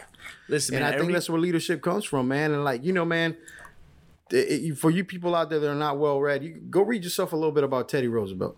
Teddy Roosevelt saved American football. He created a forward pass. He You and your because he because he would not he would not go to war. He would not promote another officer in the United States Army that that never played football. That was that was the how that, that was that important. I want a guy that's been part of a team to make decisions under war uh, under fire, and that, that's that's that that you know that comes. So I think a guy like Mike is just a guy that he was a leader on the field, man. Like making natural born leader. yeah, and that's that guy, man. Just natural ability, skills. Players want the ball. You cannot. When the game him. is on the line, a player wants the ball, and that was the guy we're talking about. Yeah. You know, And he, I mean, like I said, man, he was every critical incident or every event that was ever taking place, he w- he was the main rescue guy. He was the guy that was always, and, and he could fix anything. Guy, he could fix anything. It was crazy. I mean, it, it wasn't like your basic like, hey man, how do we hang this frame? It No. was it was just random stuff. And he he was a modern day MacGyver, but way more. Yeah. I tell you what, man, Mike for me, Mike for me was Yeah. a was a father figure. Uh, Mike for me, I mean, I, I tell you what, man, I can't tell you how many times, and, and we talk about this uh, episode. We talk about how great Mike was, but Mike and I got into it. Uh, there, there were times where Mike was Yeah, very the uh, full on dickhead. yeah, and he was uh he had a place for everything in his truck. His truck was covered, had had you know top to bottom with tools, not head to toe, top to bottom with tools. And uh, I remember one time I borrowed a helmet from Mike, and I had placed it down on the ground just because I had to go pick something else, and, Mi- and Mike lost Oh, his man, mind. you fucking and you you know, Mike up. was like, you know, you got you got sand on this, and, and you don't respect the things I had. I was like, Mike, and and he ended up.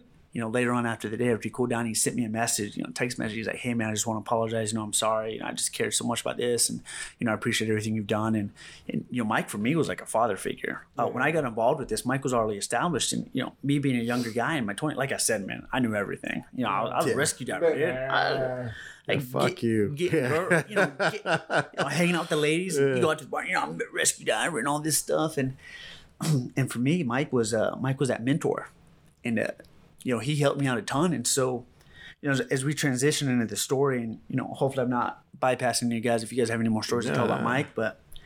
Uh, you know, we were rescue divers for so long, and you know, Mike and I worked together for five, six years, and he got the opportunity through a guy named uh, uh, Richard Webster, Richie, we call him, you know, Webby or Richie Webster. And he, he was uh, racing for a company called Rapid um, Building Solutions, and he had an opportunity to go race a boat, drive a boat. So him and his son, and I and I won't mention his son's name just to protect a lot of people's confidentiality. And him and his son got the opportunity to go race a boat, uh, race a boat together, and it was a um, open console boat. It, it wasn't a canopy boat, so uh, they were racing. It was an outboard motor, and you know P one boats. They called them Panther boats, and um, he had raced, and you know one of the first races he was. He, Mike was a very competitive guy. Mike loved, you know, he wanted to win. He wanted to do this stuff, wanted to get involved with it, and drove a lot of people crazy on how competitive he was. And I remember one of the first races of the season was down in Miami at the old uh, Arena Center. I, I, you know, I forget exactly what it was called, but it was, you know, they got the stadium right on the water, and we had a race there. And Mike flipped the boat down in Miami. And I, I'll never forget it. We were all in the water, and you know, we had a fuel leak in the water, and you know, I remember we got a whole bunch of fuel all over us, and you know, sitting there trying to get the boat righted and doing all this stuff. And a lot of guys, we all got fuel in our uh, regulators and hailing fuel and fuel in our mask, and had to go back out there. And Mike, the whole time, you know, he's a racer, and as soon as he came out of that boat and flipped it, his immediate reaction was to protect his son as a rescue diver. Yeah. You don't you don't lose that mentality. No. No. And then after he made everyone protect, then he's out there trying to orchestrate, and we're like, Mike, stop. You're not working today, though. You're not working. This You're a is, patient now. This is our job. Like, yeah, you're a racer. This is our job. And, and Mike couldn't let that go. And I remember afterwards, he's like, "Oh, I'm sorry, guys." And saying, you know, laughing, and Mike, you know, everyone was okay. And you so Mike flipped the boat down in Miami, and everything was good. We got the boat righted. Everyone was okay. Got everyone pulled out, and it was a real slow flip. And he had a couple more races, loved it, had great interviews, super charismatic, and and uh, it was like the third or fourth race of the season. I, I can't remember. My timeline's off, and I got a terrible memory. And you know, but I, I do remember the race itself. It was 2018, and it was June 2nd, the day that Mike lost his life. And uh, the night before, on June 1st, there was an Irish pub in Jacksonville. It's right in the landings of Jacksonville, downtown Jacksonville. And we all went out to the pub. And Mark Austin, once again, talking about Mark, he uh, we always loved Irish car bombs. Mike loved Irish car bombs. We all drank like I I don't like Irish car bombs, but I still drink them. And Yeah. and so we went out there, and, and uh, I remember we we ordered like thirty something Irish car bombs. Had the whole bar lined up of Irish car bombs. It was awesome. It was such a cool sight to see. But Mike and Zane were sitting at a table off, and he was uh, eating dinner with Zane, and uh, Melanie was there, and and we all kind of had Irish car bombs. Mike didn't drink at all that night. And uh, I remember we were all kind of goofing around with Mike, and he was talking with Zane, and we all drank Irish car bombs, had a shot, and you know we all kind of hang out and had fun. And you know I was a part of the rescue team that night, and and you know Mike was being a uh, a racer, and so after dinner we all kind of laughed, went back to our respective hotel rooms, and you know got some rest, and woke up in the morning, everything was good. They had one race, came back. Um, Mike was there talking, and he was hung out with the rescue guys anyways in between races. And and I remember uh, I came over, got a cooler, and it was me and Jeff sitting in my truck. And I was parked real close to the trailer because I'm super lazy and I don't like to walk. And maybe I feel entitled to park next to the trailer. And you know, I'd been with the rescue team for a while now, and sitting next to the trailer and uh, getting. You know, Mike comes over and he's asking if he can get a couple, you know, a couple bottles of water. And we're like, yeah, sure. And we're laughing with Mike. We're like, oh man, he's a lunatic, and and um, there was a storm coming in. They were contemplating whether or not they wanted to postpone the race.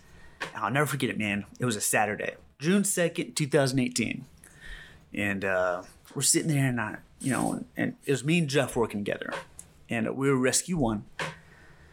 And so they go for the second race, and they're like, "Yeah, man, we're just gonna go ahead and try and get it done before this storm comes in and let it on." You know, we walk out to the dock, and and Mike wasn't a very sentimental guy, and for some reason he was like talking with Jeff and gave him a hug, and you know, me being who I am, I said something sarcastic. I, I along the lines of like, "Hey, Mike, you better be faster than lightning because my ass isn't getting struck for you."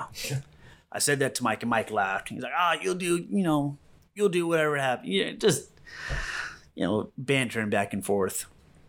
And uh, me and uh, Jeff get on a boat as rescue divers, put on our rapid divers, do our checks, check each other out. Everything's going good, and we're supposed to be rescue two that day. So rescue two was on the far end of the course, and uh, we weren't the hole shot. And the hole shot is our first turn after the start of the race.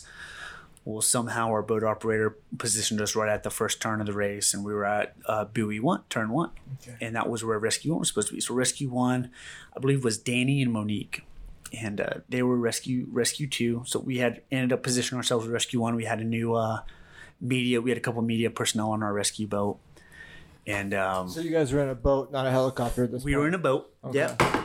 Oh, it's all right. No party foul. That's a people Okay, no big deal.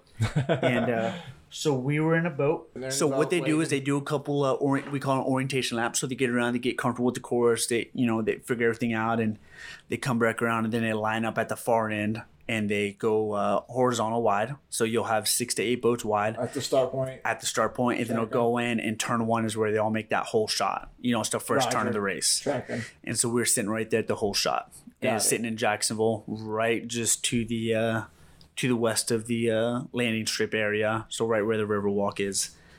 And uh, Mike and his son were racing a boat. So Mike was driving, his son was the navigator, and, and they were in boat number 21. A couple other boats involved. And so they came around the turn and you know, got my bottle on, doing my checks, got my goggles there, and Jeff and I kind of established it like, hey, man, I was on the right side of the boat. I'll never forget it. I was on the right side of the boat.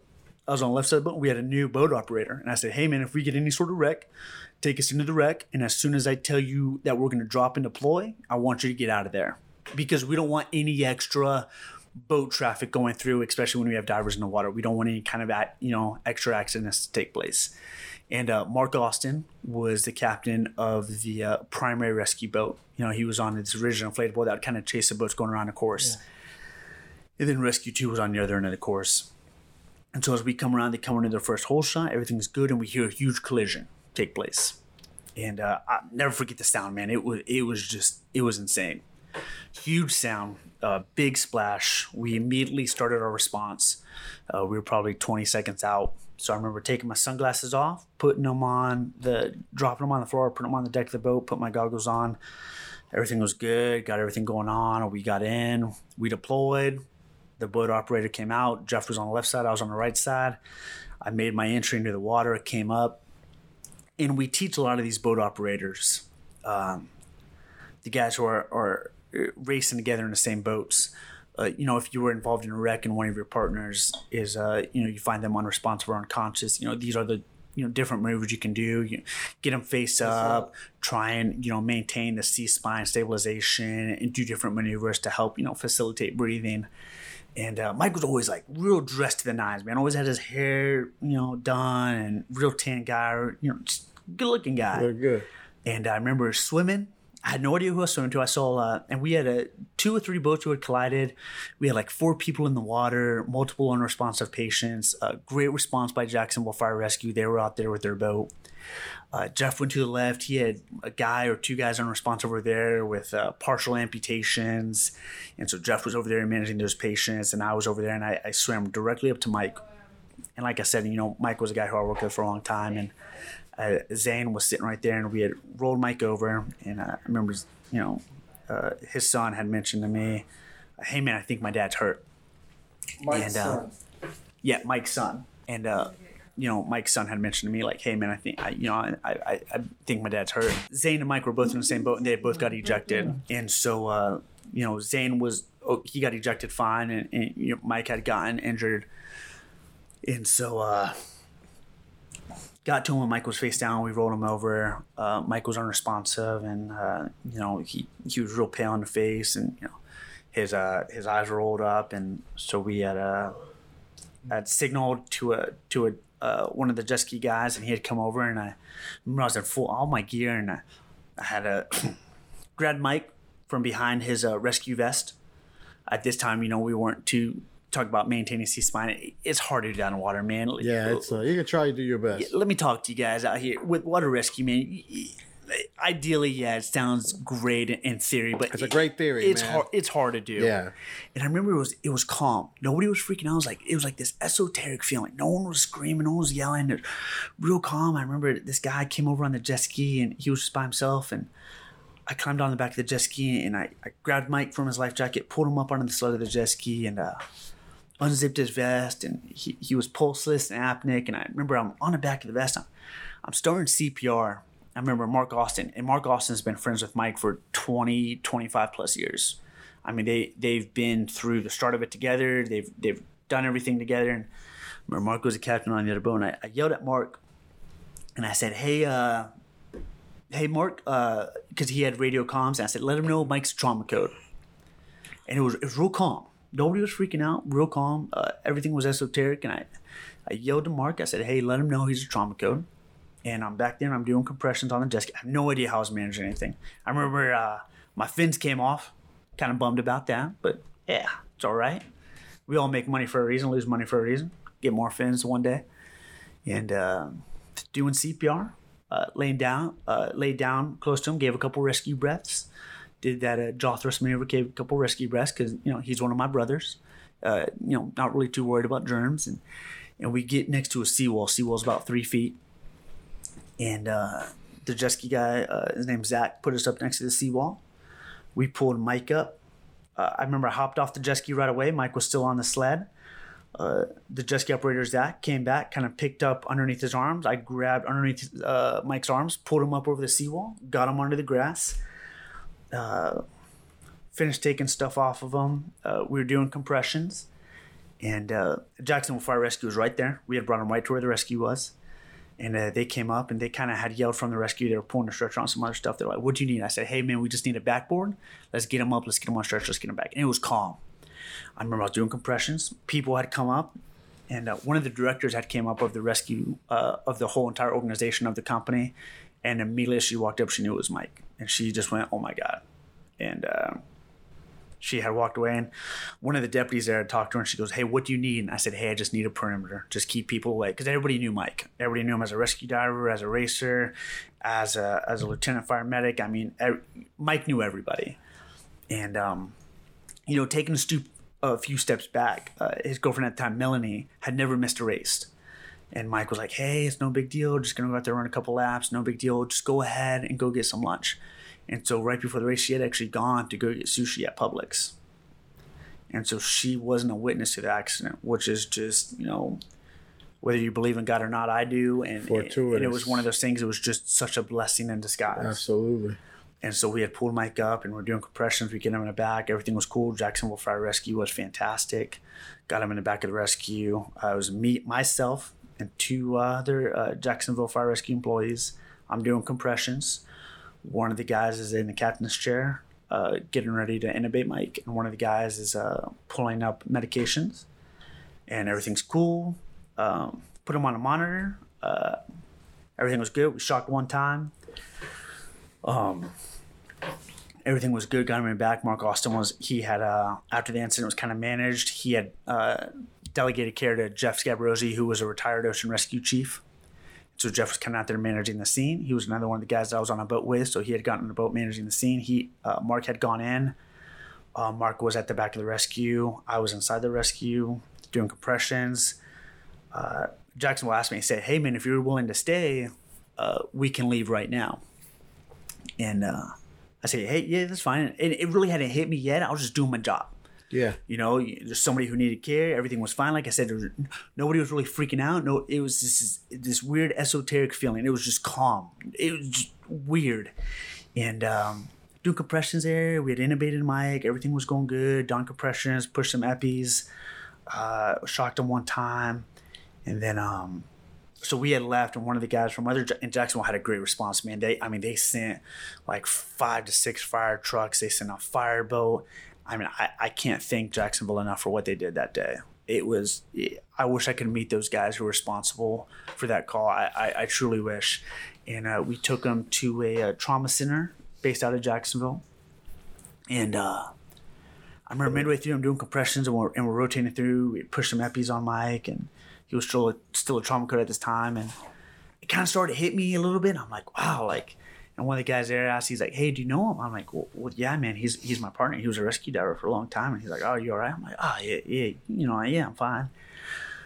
I couldn't really, you know, relate how my emotions got to the trauma center. Uh, it was probably a good 10, 10, uh, 12 minutes. I, I really have no idea. It probably felt like an eternity, but maybe in reality, it's probably only 10, 15 minutes. Got to the trauma center and the back to the rescue. And you guys got to remember, I'm, I mean, I'm in a, a booties and a wetsuit, uh, you know, working as a rescue diver. So we get into trauma bay, we wheel them in. I'm riding the rail, still doing compressions. You know, get them into the trauma bay, move them over, and the doc's like, "Hey guys, you got a story." Well, you got to realize Jacksonville Fire Rescue just got, you know, they were sitting in the rescue, got notified of a trauma code, grabbed them. So there's there was never any pass down. Yeah. So they kind of look at me and I, you know, so I sit there and I say, uh, yeah, you know, uh, uh, you know, uh, 50, mid 50 year old male, uh, involved in a boat collision. Initial arrival, he was face down in the water. He was pulseless and apneic. We pulled him up on scene. We initiated uh, basic CPR and mouth to mouth. Got him in the back of the rescue. Uh, you know, we're able to establish IV access. We've pushed three EPIs. We have the you know ET tube established here, and you know we've shocked one time and. So, it, it, you know, working with Jacksonville and being as a paramedic already, everything goes pretty in flow. There's no reason that something shouldn't be easy in flow. So being in the back of Jacksonville, I'm sure that's why they may have asked me to, you know, accommodate them to the hospital just because as soon as we got in the back of rescue, you know, as I continued compressions, they had pulled the pads out. We were able to, you know, put place the pads and nobody was freaking out. Yeah, the doctor was super calm and and they had done that. And I remember uh, as soon as that like kind of started hitting me, I didn't, I didn't know where to go. You know, standing in the ER, in an unfamiliar territory, didn't know where to go, didn't know what to do. It, it kind of started hitting me as a uh, as a person. Uh, you, you, know, my you know my emotions started to show, so I kind of started getting teary eyed. And one of the nurses came up to me. She's like, "Do you know him?" I'm like, well, "Yeah, he's Yeah. he's he's my partner. You know, he, he's a lieutenant. He's my partner." Uh, I, I didn't even know what to say. And she's like, she got me a bottle of water and she sat down. They brought me out of the ER and I, you know, I wasn't crying. I wasn't emotional. I was just in shock. And I remember uh, a couple minutes later, the doctor came on. I, I'll never forget it. I remember uh, a couple of uh, Jacksonville Fire Rescue started show up, and some of the law enforcement started to show up, and security came out. And they said, "Hey, man, if you don't have an ID, or we need to get you registered as a visitor, can you come out here?" And I was like, "No, I'm not. I'm not. I'm not leaving. Get, get away from me. I don't have any ID. I'm soaking wet, man. I'm wearing dive booties and." And a wetsuit. Like, what are you talking about? I don't have any information on me. And they're like, well, we can't have you in I remember it was great because law enforcement pushed security away and they're like, hey, man, leave him alone.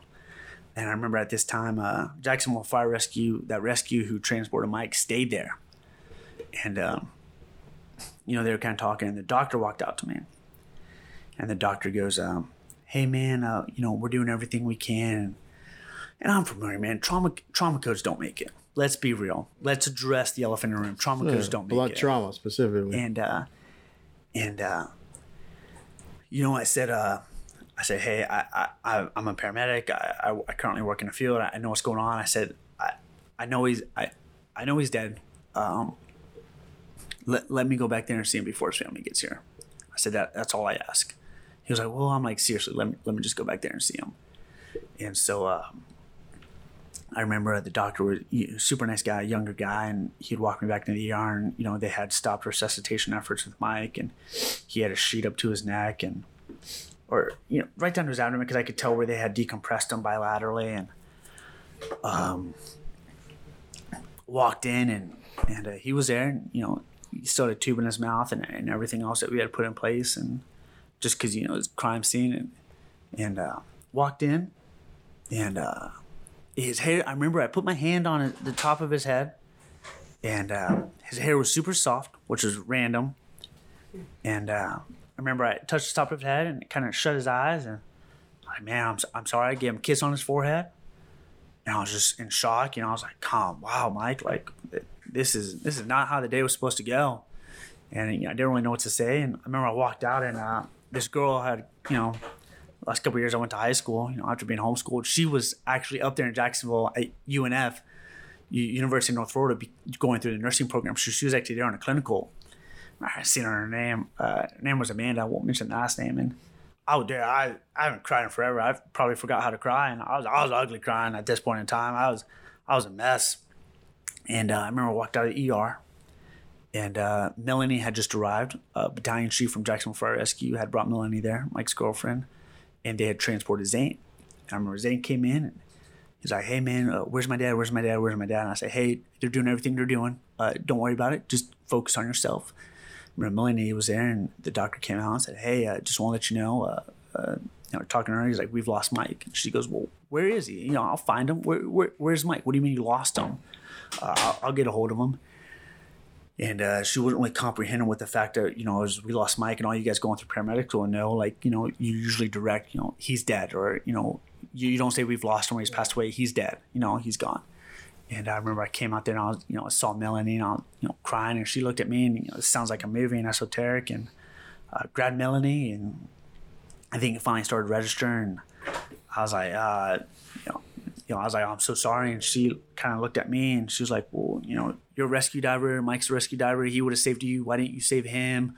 Uh, you know, it's your job. And I remember I just grabbed her real tight and she's kind of hitting on my chest and done some other stuff. I won't get into details. And I remember holding her real tight, and she had kind of collapsed to the ground. And you know, just holding her, and I was, you know, it obviously started making me cry. And holding Mel real tight, and you know, kept saying I'm sorry. And uh, I remember at that point in time, you know, she had gone back and seen Mike, and then we had to go, you know, tell Zane that his father had passed away, and you know, Zane was perfectly fine. Walked in, I remember, he, you know, cut the life jacket off of his dad and cut the wristband off of his dad, and you know, holds on to that to this day as you know memorabilia. And i uh we're at the hol- and you know thank god mark austin had arrived just before that just before we told zane. And you know mark austin was a rock. I remember at that time man uh you know mark and i have a pretty solid relationship and you know mark you know retiring as a chief from the city of orlando and working as a deputy chief for the city of cocoa beach you know the guy's established and you know when it comes to this command staff and this presence and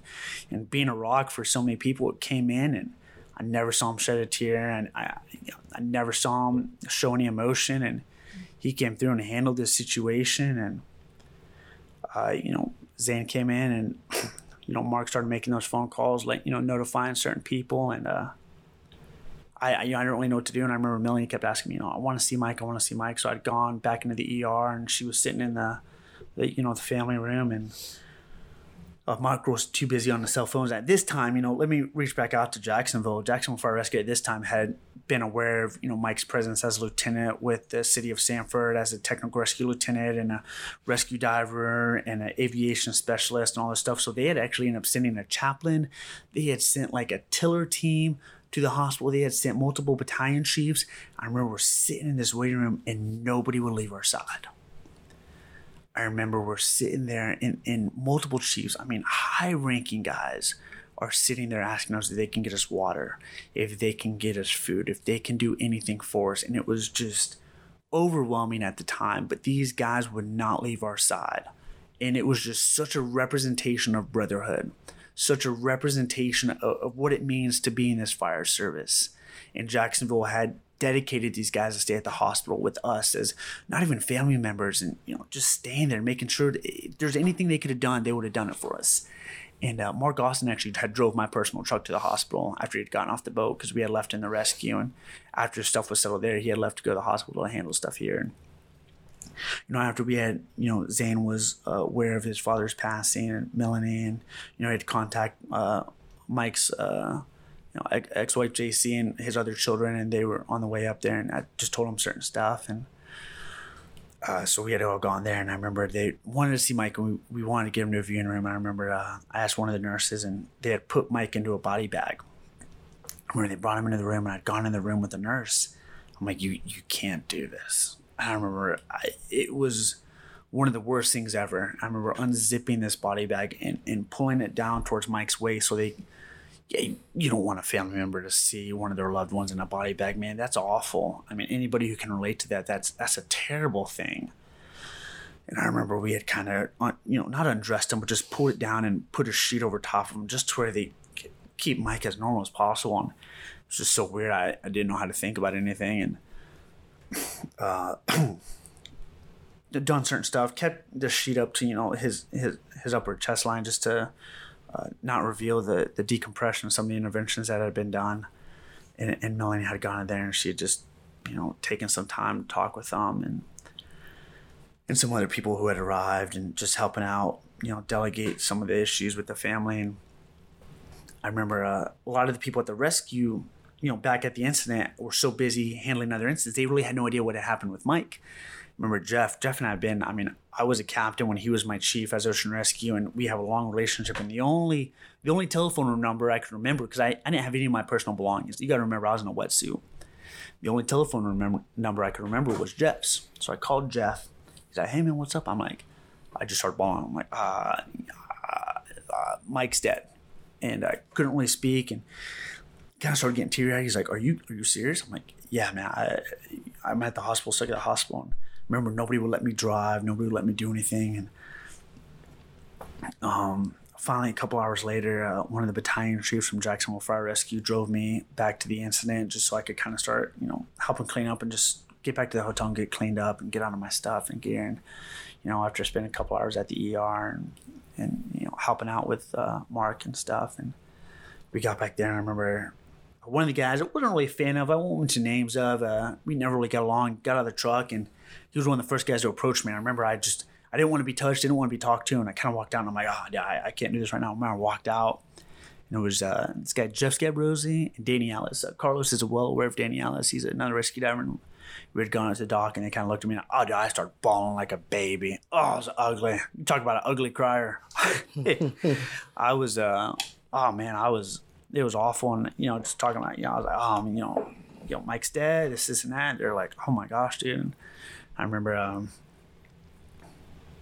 God, just sitting there and I kind of started walking through the park and this guy named Mike Sanborn was there and he looked at me and once again, man, as soon as he looked at me, he kind of had tears in his eyes. I broke down again and I just, you know, he kind of grabbed me and started hugging me and I was like, I just didn't know how to uh, comprehend anything, didn't know how to process anything. It just, it seemed fake.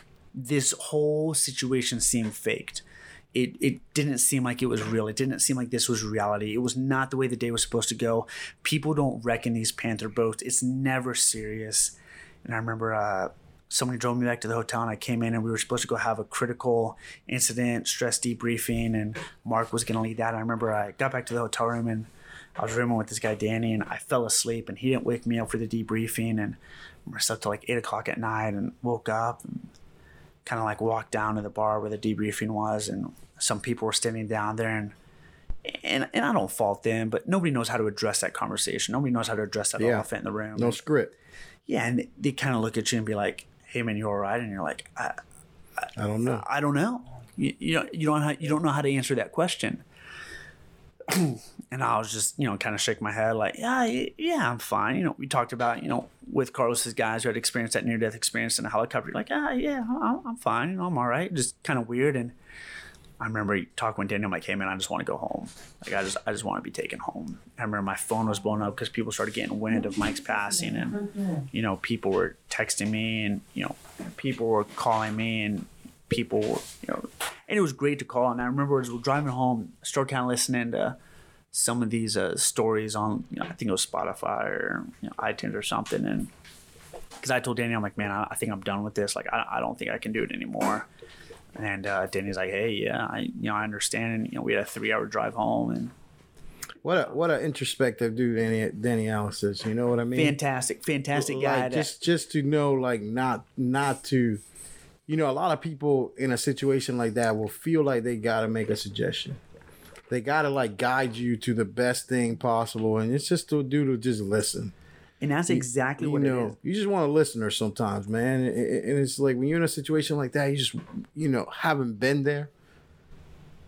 I go, man, I just want a listener. You know, I don't want a suggestion. I'm not looking for you to guide my life right now, the worst time of my life. Exactly. And, and Danny just sat there and listened, and, and we had kind of talked. I'm like, man, I, you know, I don't think I don't know if I can do this anymore. I, I I'm not aware. You know, I just this is crazy. Like, well, what happened? I was just in such shock. You know, like this this doesn't happen, man. Like this is Mike. Mike Sauer, man. Yeah, He's you can't die. He's he's renowned barefoot skier, renowned uh, motocross rider, renowned uh, boat racer, rescue diver, lieutenant, special operations, paramedic, yeah, all this stuff.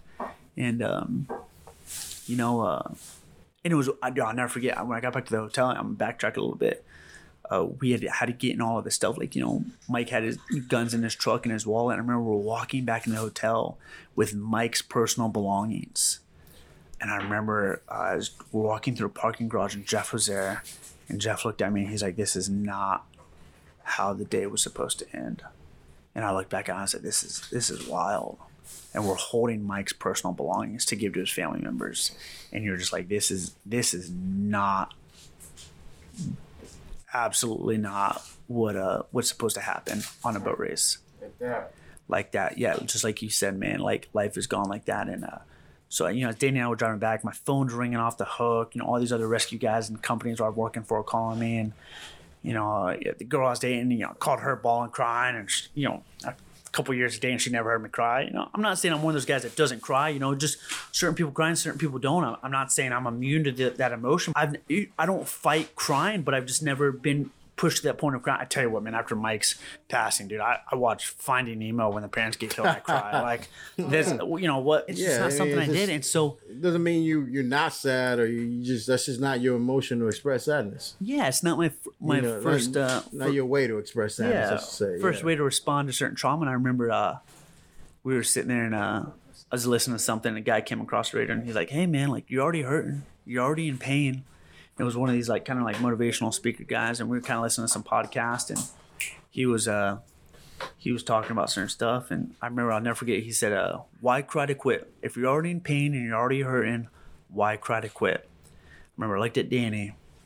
I said, "You know what, man? As, as rescue divers, and you know, in a scenario, you give the scenario to people. Hey, man, your best friend just got killed in a boating accident. What are you going to do? How are you going to handle it?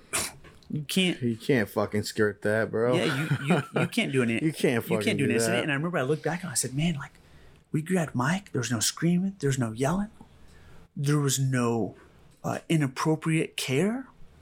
We grabbed Mike. We started compressions. We were able to assess him in the water. We were able to assess that he was a trauma code. We got him in the back. He was intubated, drugged, shocked, electrical therapy, compressions. Everything worked well. It was just out of our hands. And I looked at it. I said, "Why cry to quit?" I said, "Man, I'm already in pain, and I love this rescue diving. Mike loved this rescue diving.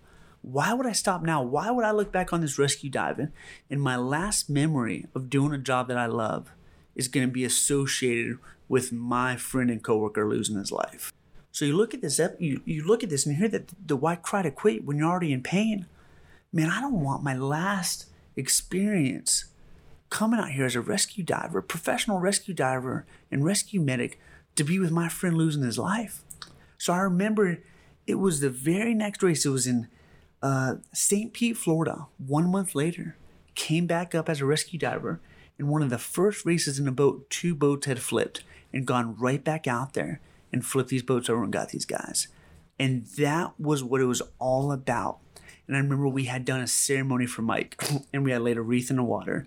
And uh, Mark Austin, once again, you know, two-time chief and fantastic paramedic and deputy chief of operations, and Deployment. Also- Hurricane Katrina. one I of the original it's- members who established the Central Florida Bro. Task Force Team Four, Yeah, man.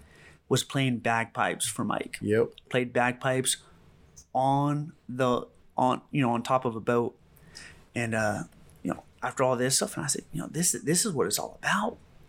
You know, Mike Mike doesn't want me to see stop now. Like if I can handle one of my closest coworkers and friends getting killed directly in front of my eyes and mentor getting killed Mentor. directly in front of my eyes why would i not continue to pursue this path if I can do it with somebody who I loved and was dear to my heart, I mean, I know that's not good psychologically to have happen, but for me, why not continue to pursue this passion? Why not continue to pursue medicine?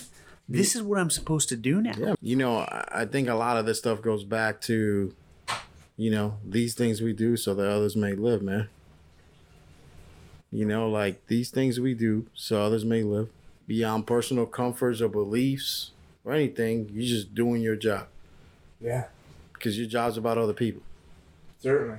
You know, you know, man. Like, I I, I, almost hate doing this. You know, and it's just, uh, you know, we're only on like this, the second or, you know, third episode, whatever you want to call this. You know, um, of this, but putting you back in that position, and if you can go back to that, sitting there around that that um, hospital room, and everybody's there, and you this 20 some year, years old guy, you know, and just worst thing you've ever seen, you know. How many people around that room would you say would not have been there if it wasn't for Mike Salver? Hmm. Like, how many people would have not been there that day if it wasn't for that guy? No, man, I can't.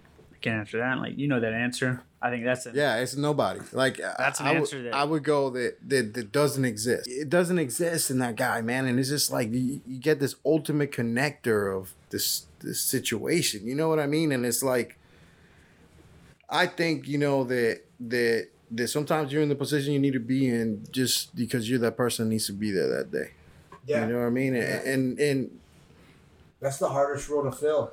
I, I I just think, man, you're the dude that needed to be there that day. You're the guy that could handle that. You're the guy that could go past the thing, and you you're sitting there almost like if he if he was watching you work the mega code on him, and you know that that dude would that dude would not let you slack off that day. You know that he wasn't gonna let you not do what you were supposed to do. And that's a and that's a weird thing to talk about, man. I, uh, you know, I, I appreciate the kind words you say with that, but I, you know, still to this day, I kind of struggle with, uh, you know, why was I there? Oh no, hey, And uh, I've got I- I've got all of those Dakota. Like you know, and I and I and I constantly think about that, and you know, who knows if I was the right person for that call, and you know, I you know, I often try and attribute that you know anybody could have handled that, and it, it was a team effort. Uh, the reason it went so smooth was you know not just me. Uh, you talk about uh, how things operate, and especially in this realm, uh, you know, Carlos being an active flight medic, it's not, it's not just Carlos. It's it's a pilot,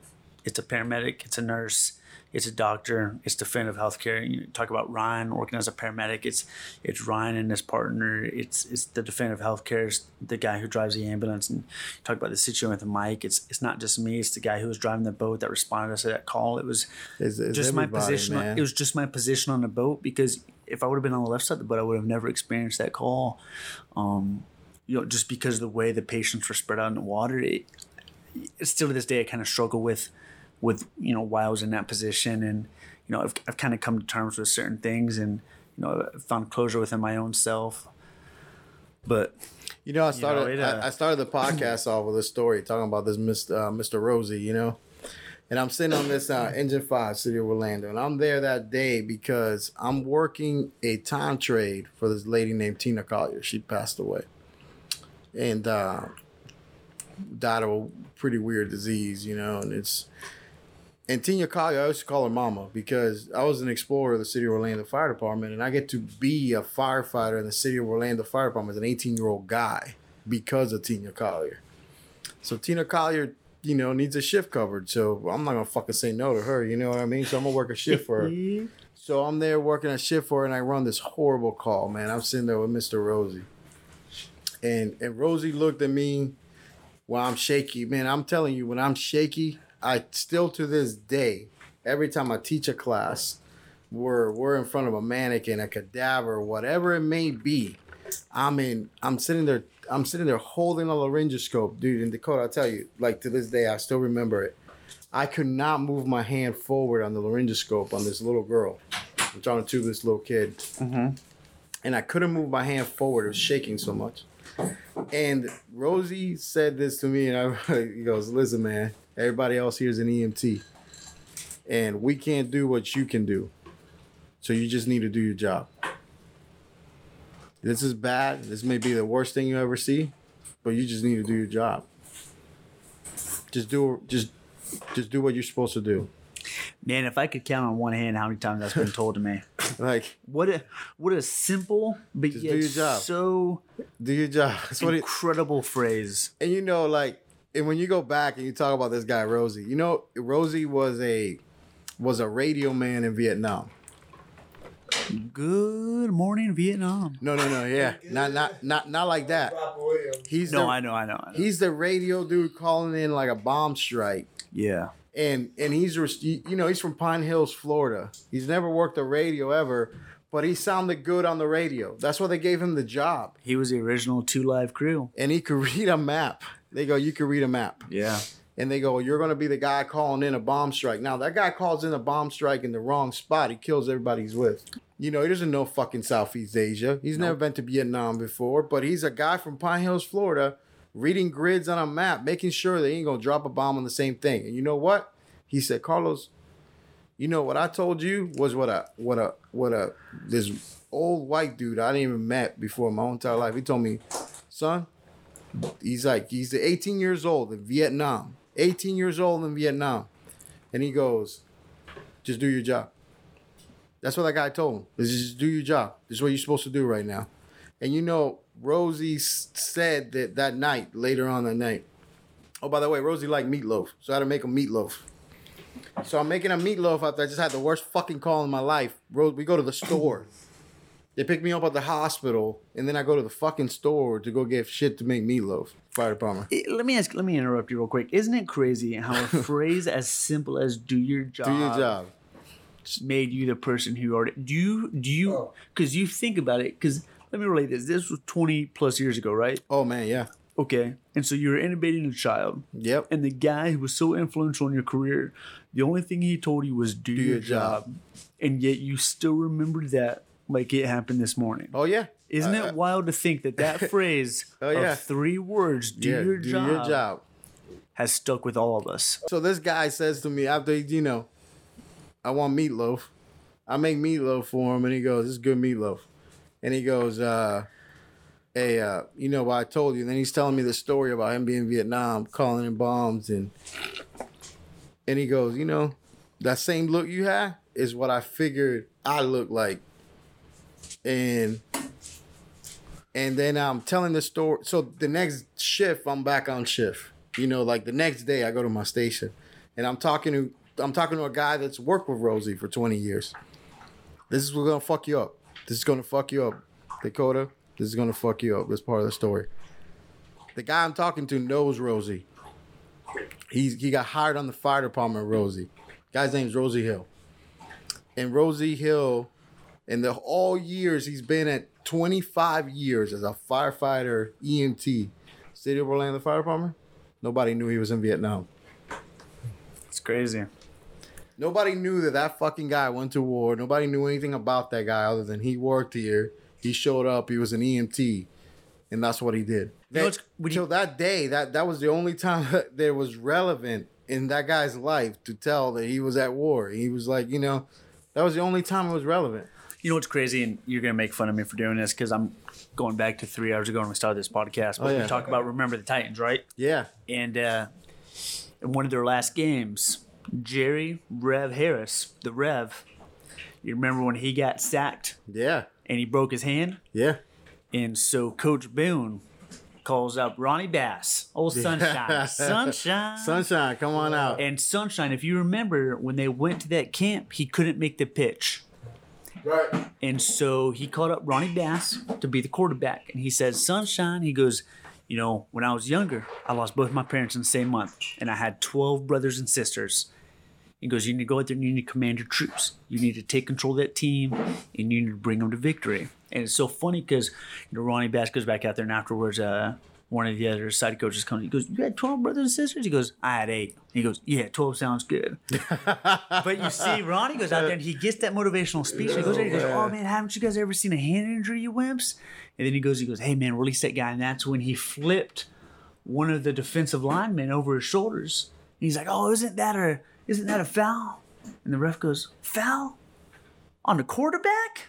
Shit. Yeah. And so you look like this. You look at do your Oh, job. You look at. Coach Boone telling Ronnie Bass, "Hey man, I told brothers and sisters I had to go out there. I had to, I had to take care of every single one of them. They look up to me. I was the oldest one." And you look at this job, you being that new paramedic in that situation, trying to intubate a young child, and that guy looks at you, and he's probably already experienced everything that you've gone through. And he goes, "Carlos, this is." This is your team. You need to you need to Yeah. take that command position and Gotta do it. and intubate that child. No one else is going to do it. Yeah, do this it. is on you Yeah. you know, and you know who who knows, but maybe he didn't give you the twelve brothers and sisters speech, but Yeah, no, he it's gave you that- something. You know, man, let's this with one thing. And I got this question for you, and you got two seconds to answer. Okay, I'll got Two- more- two- you, got, you got more than two seconds. I'll keep Two, it two, short. two, two seconds. No, no, no, no. I mean, I want an answer within two seconds of me Okay. answering this question. You, you're is you're about to die, Yep.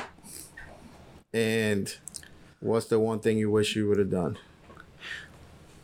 Here's the deal, man.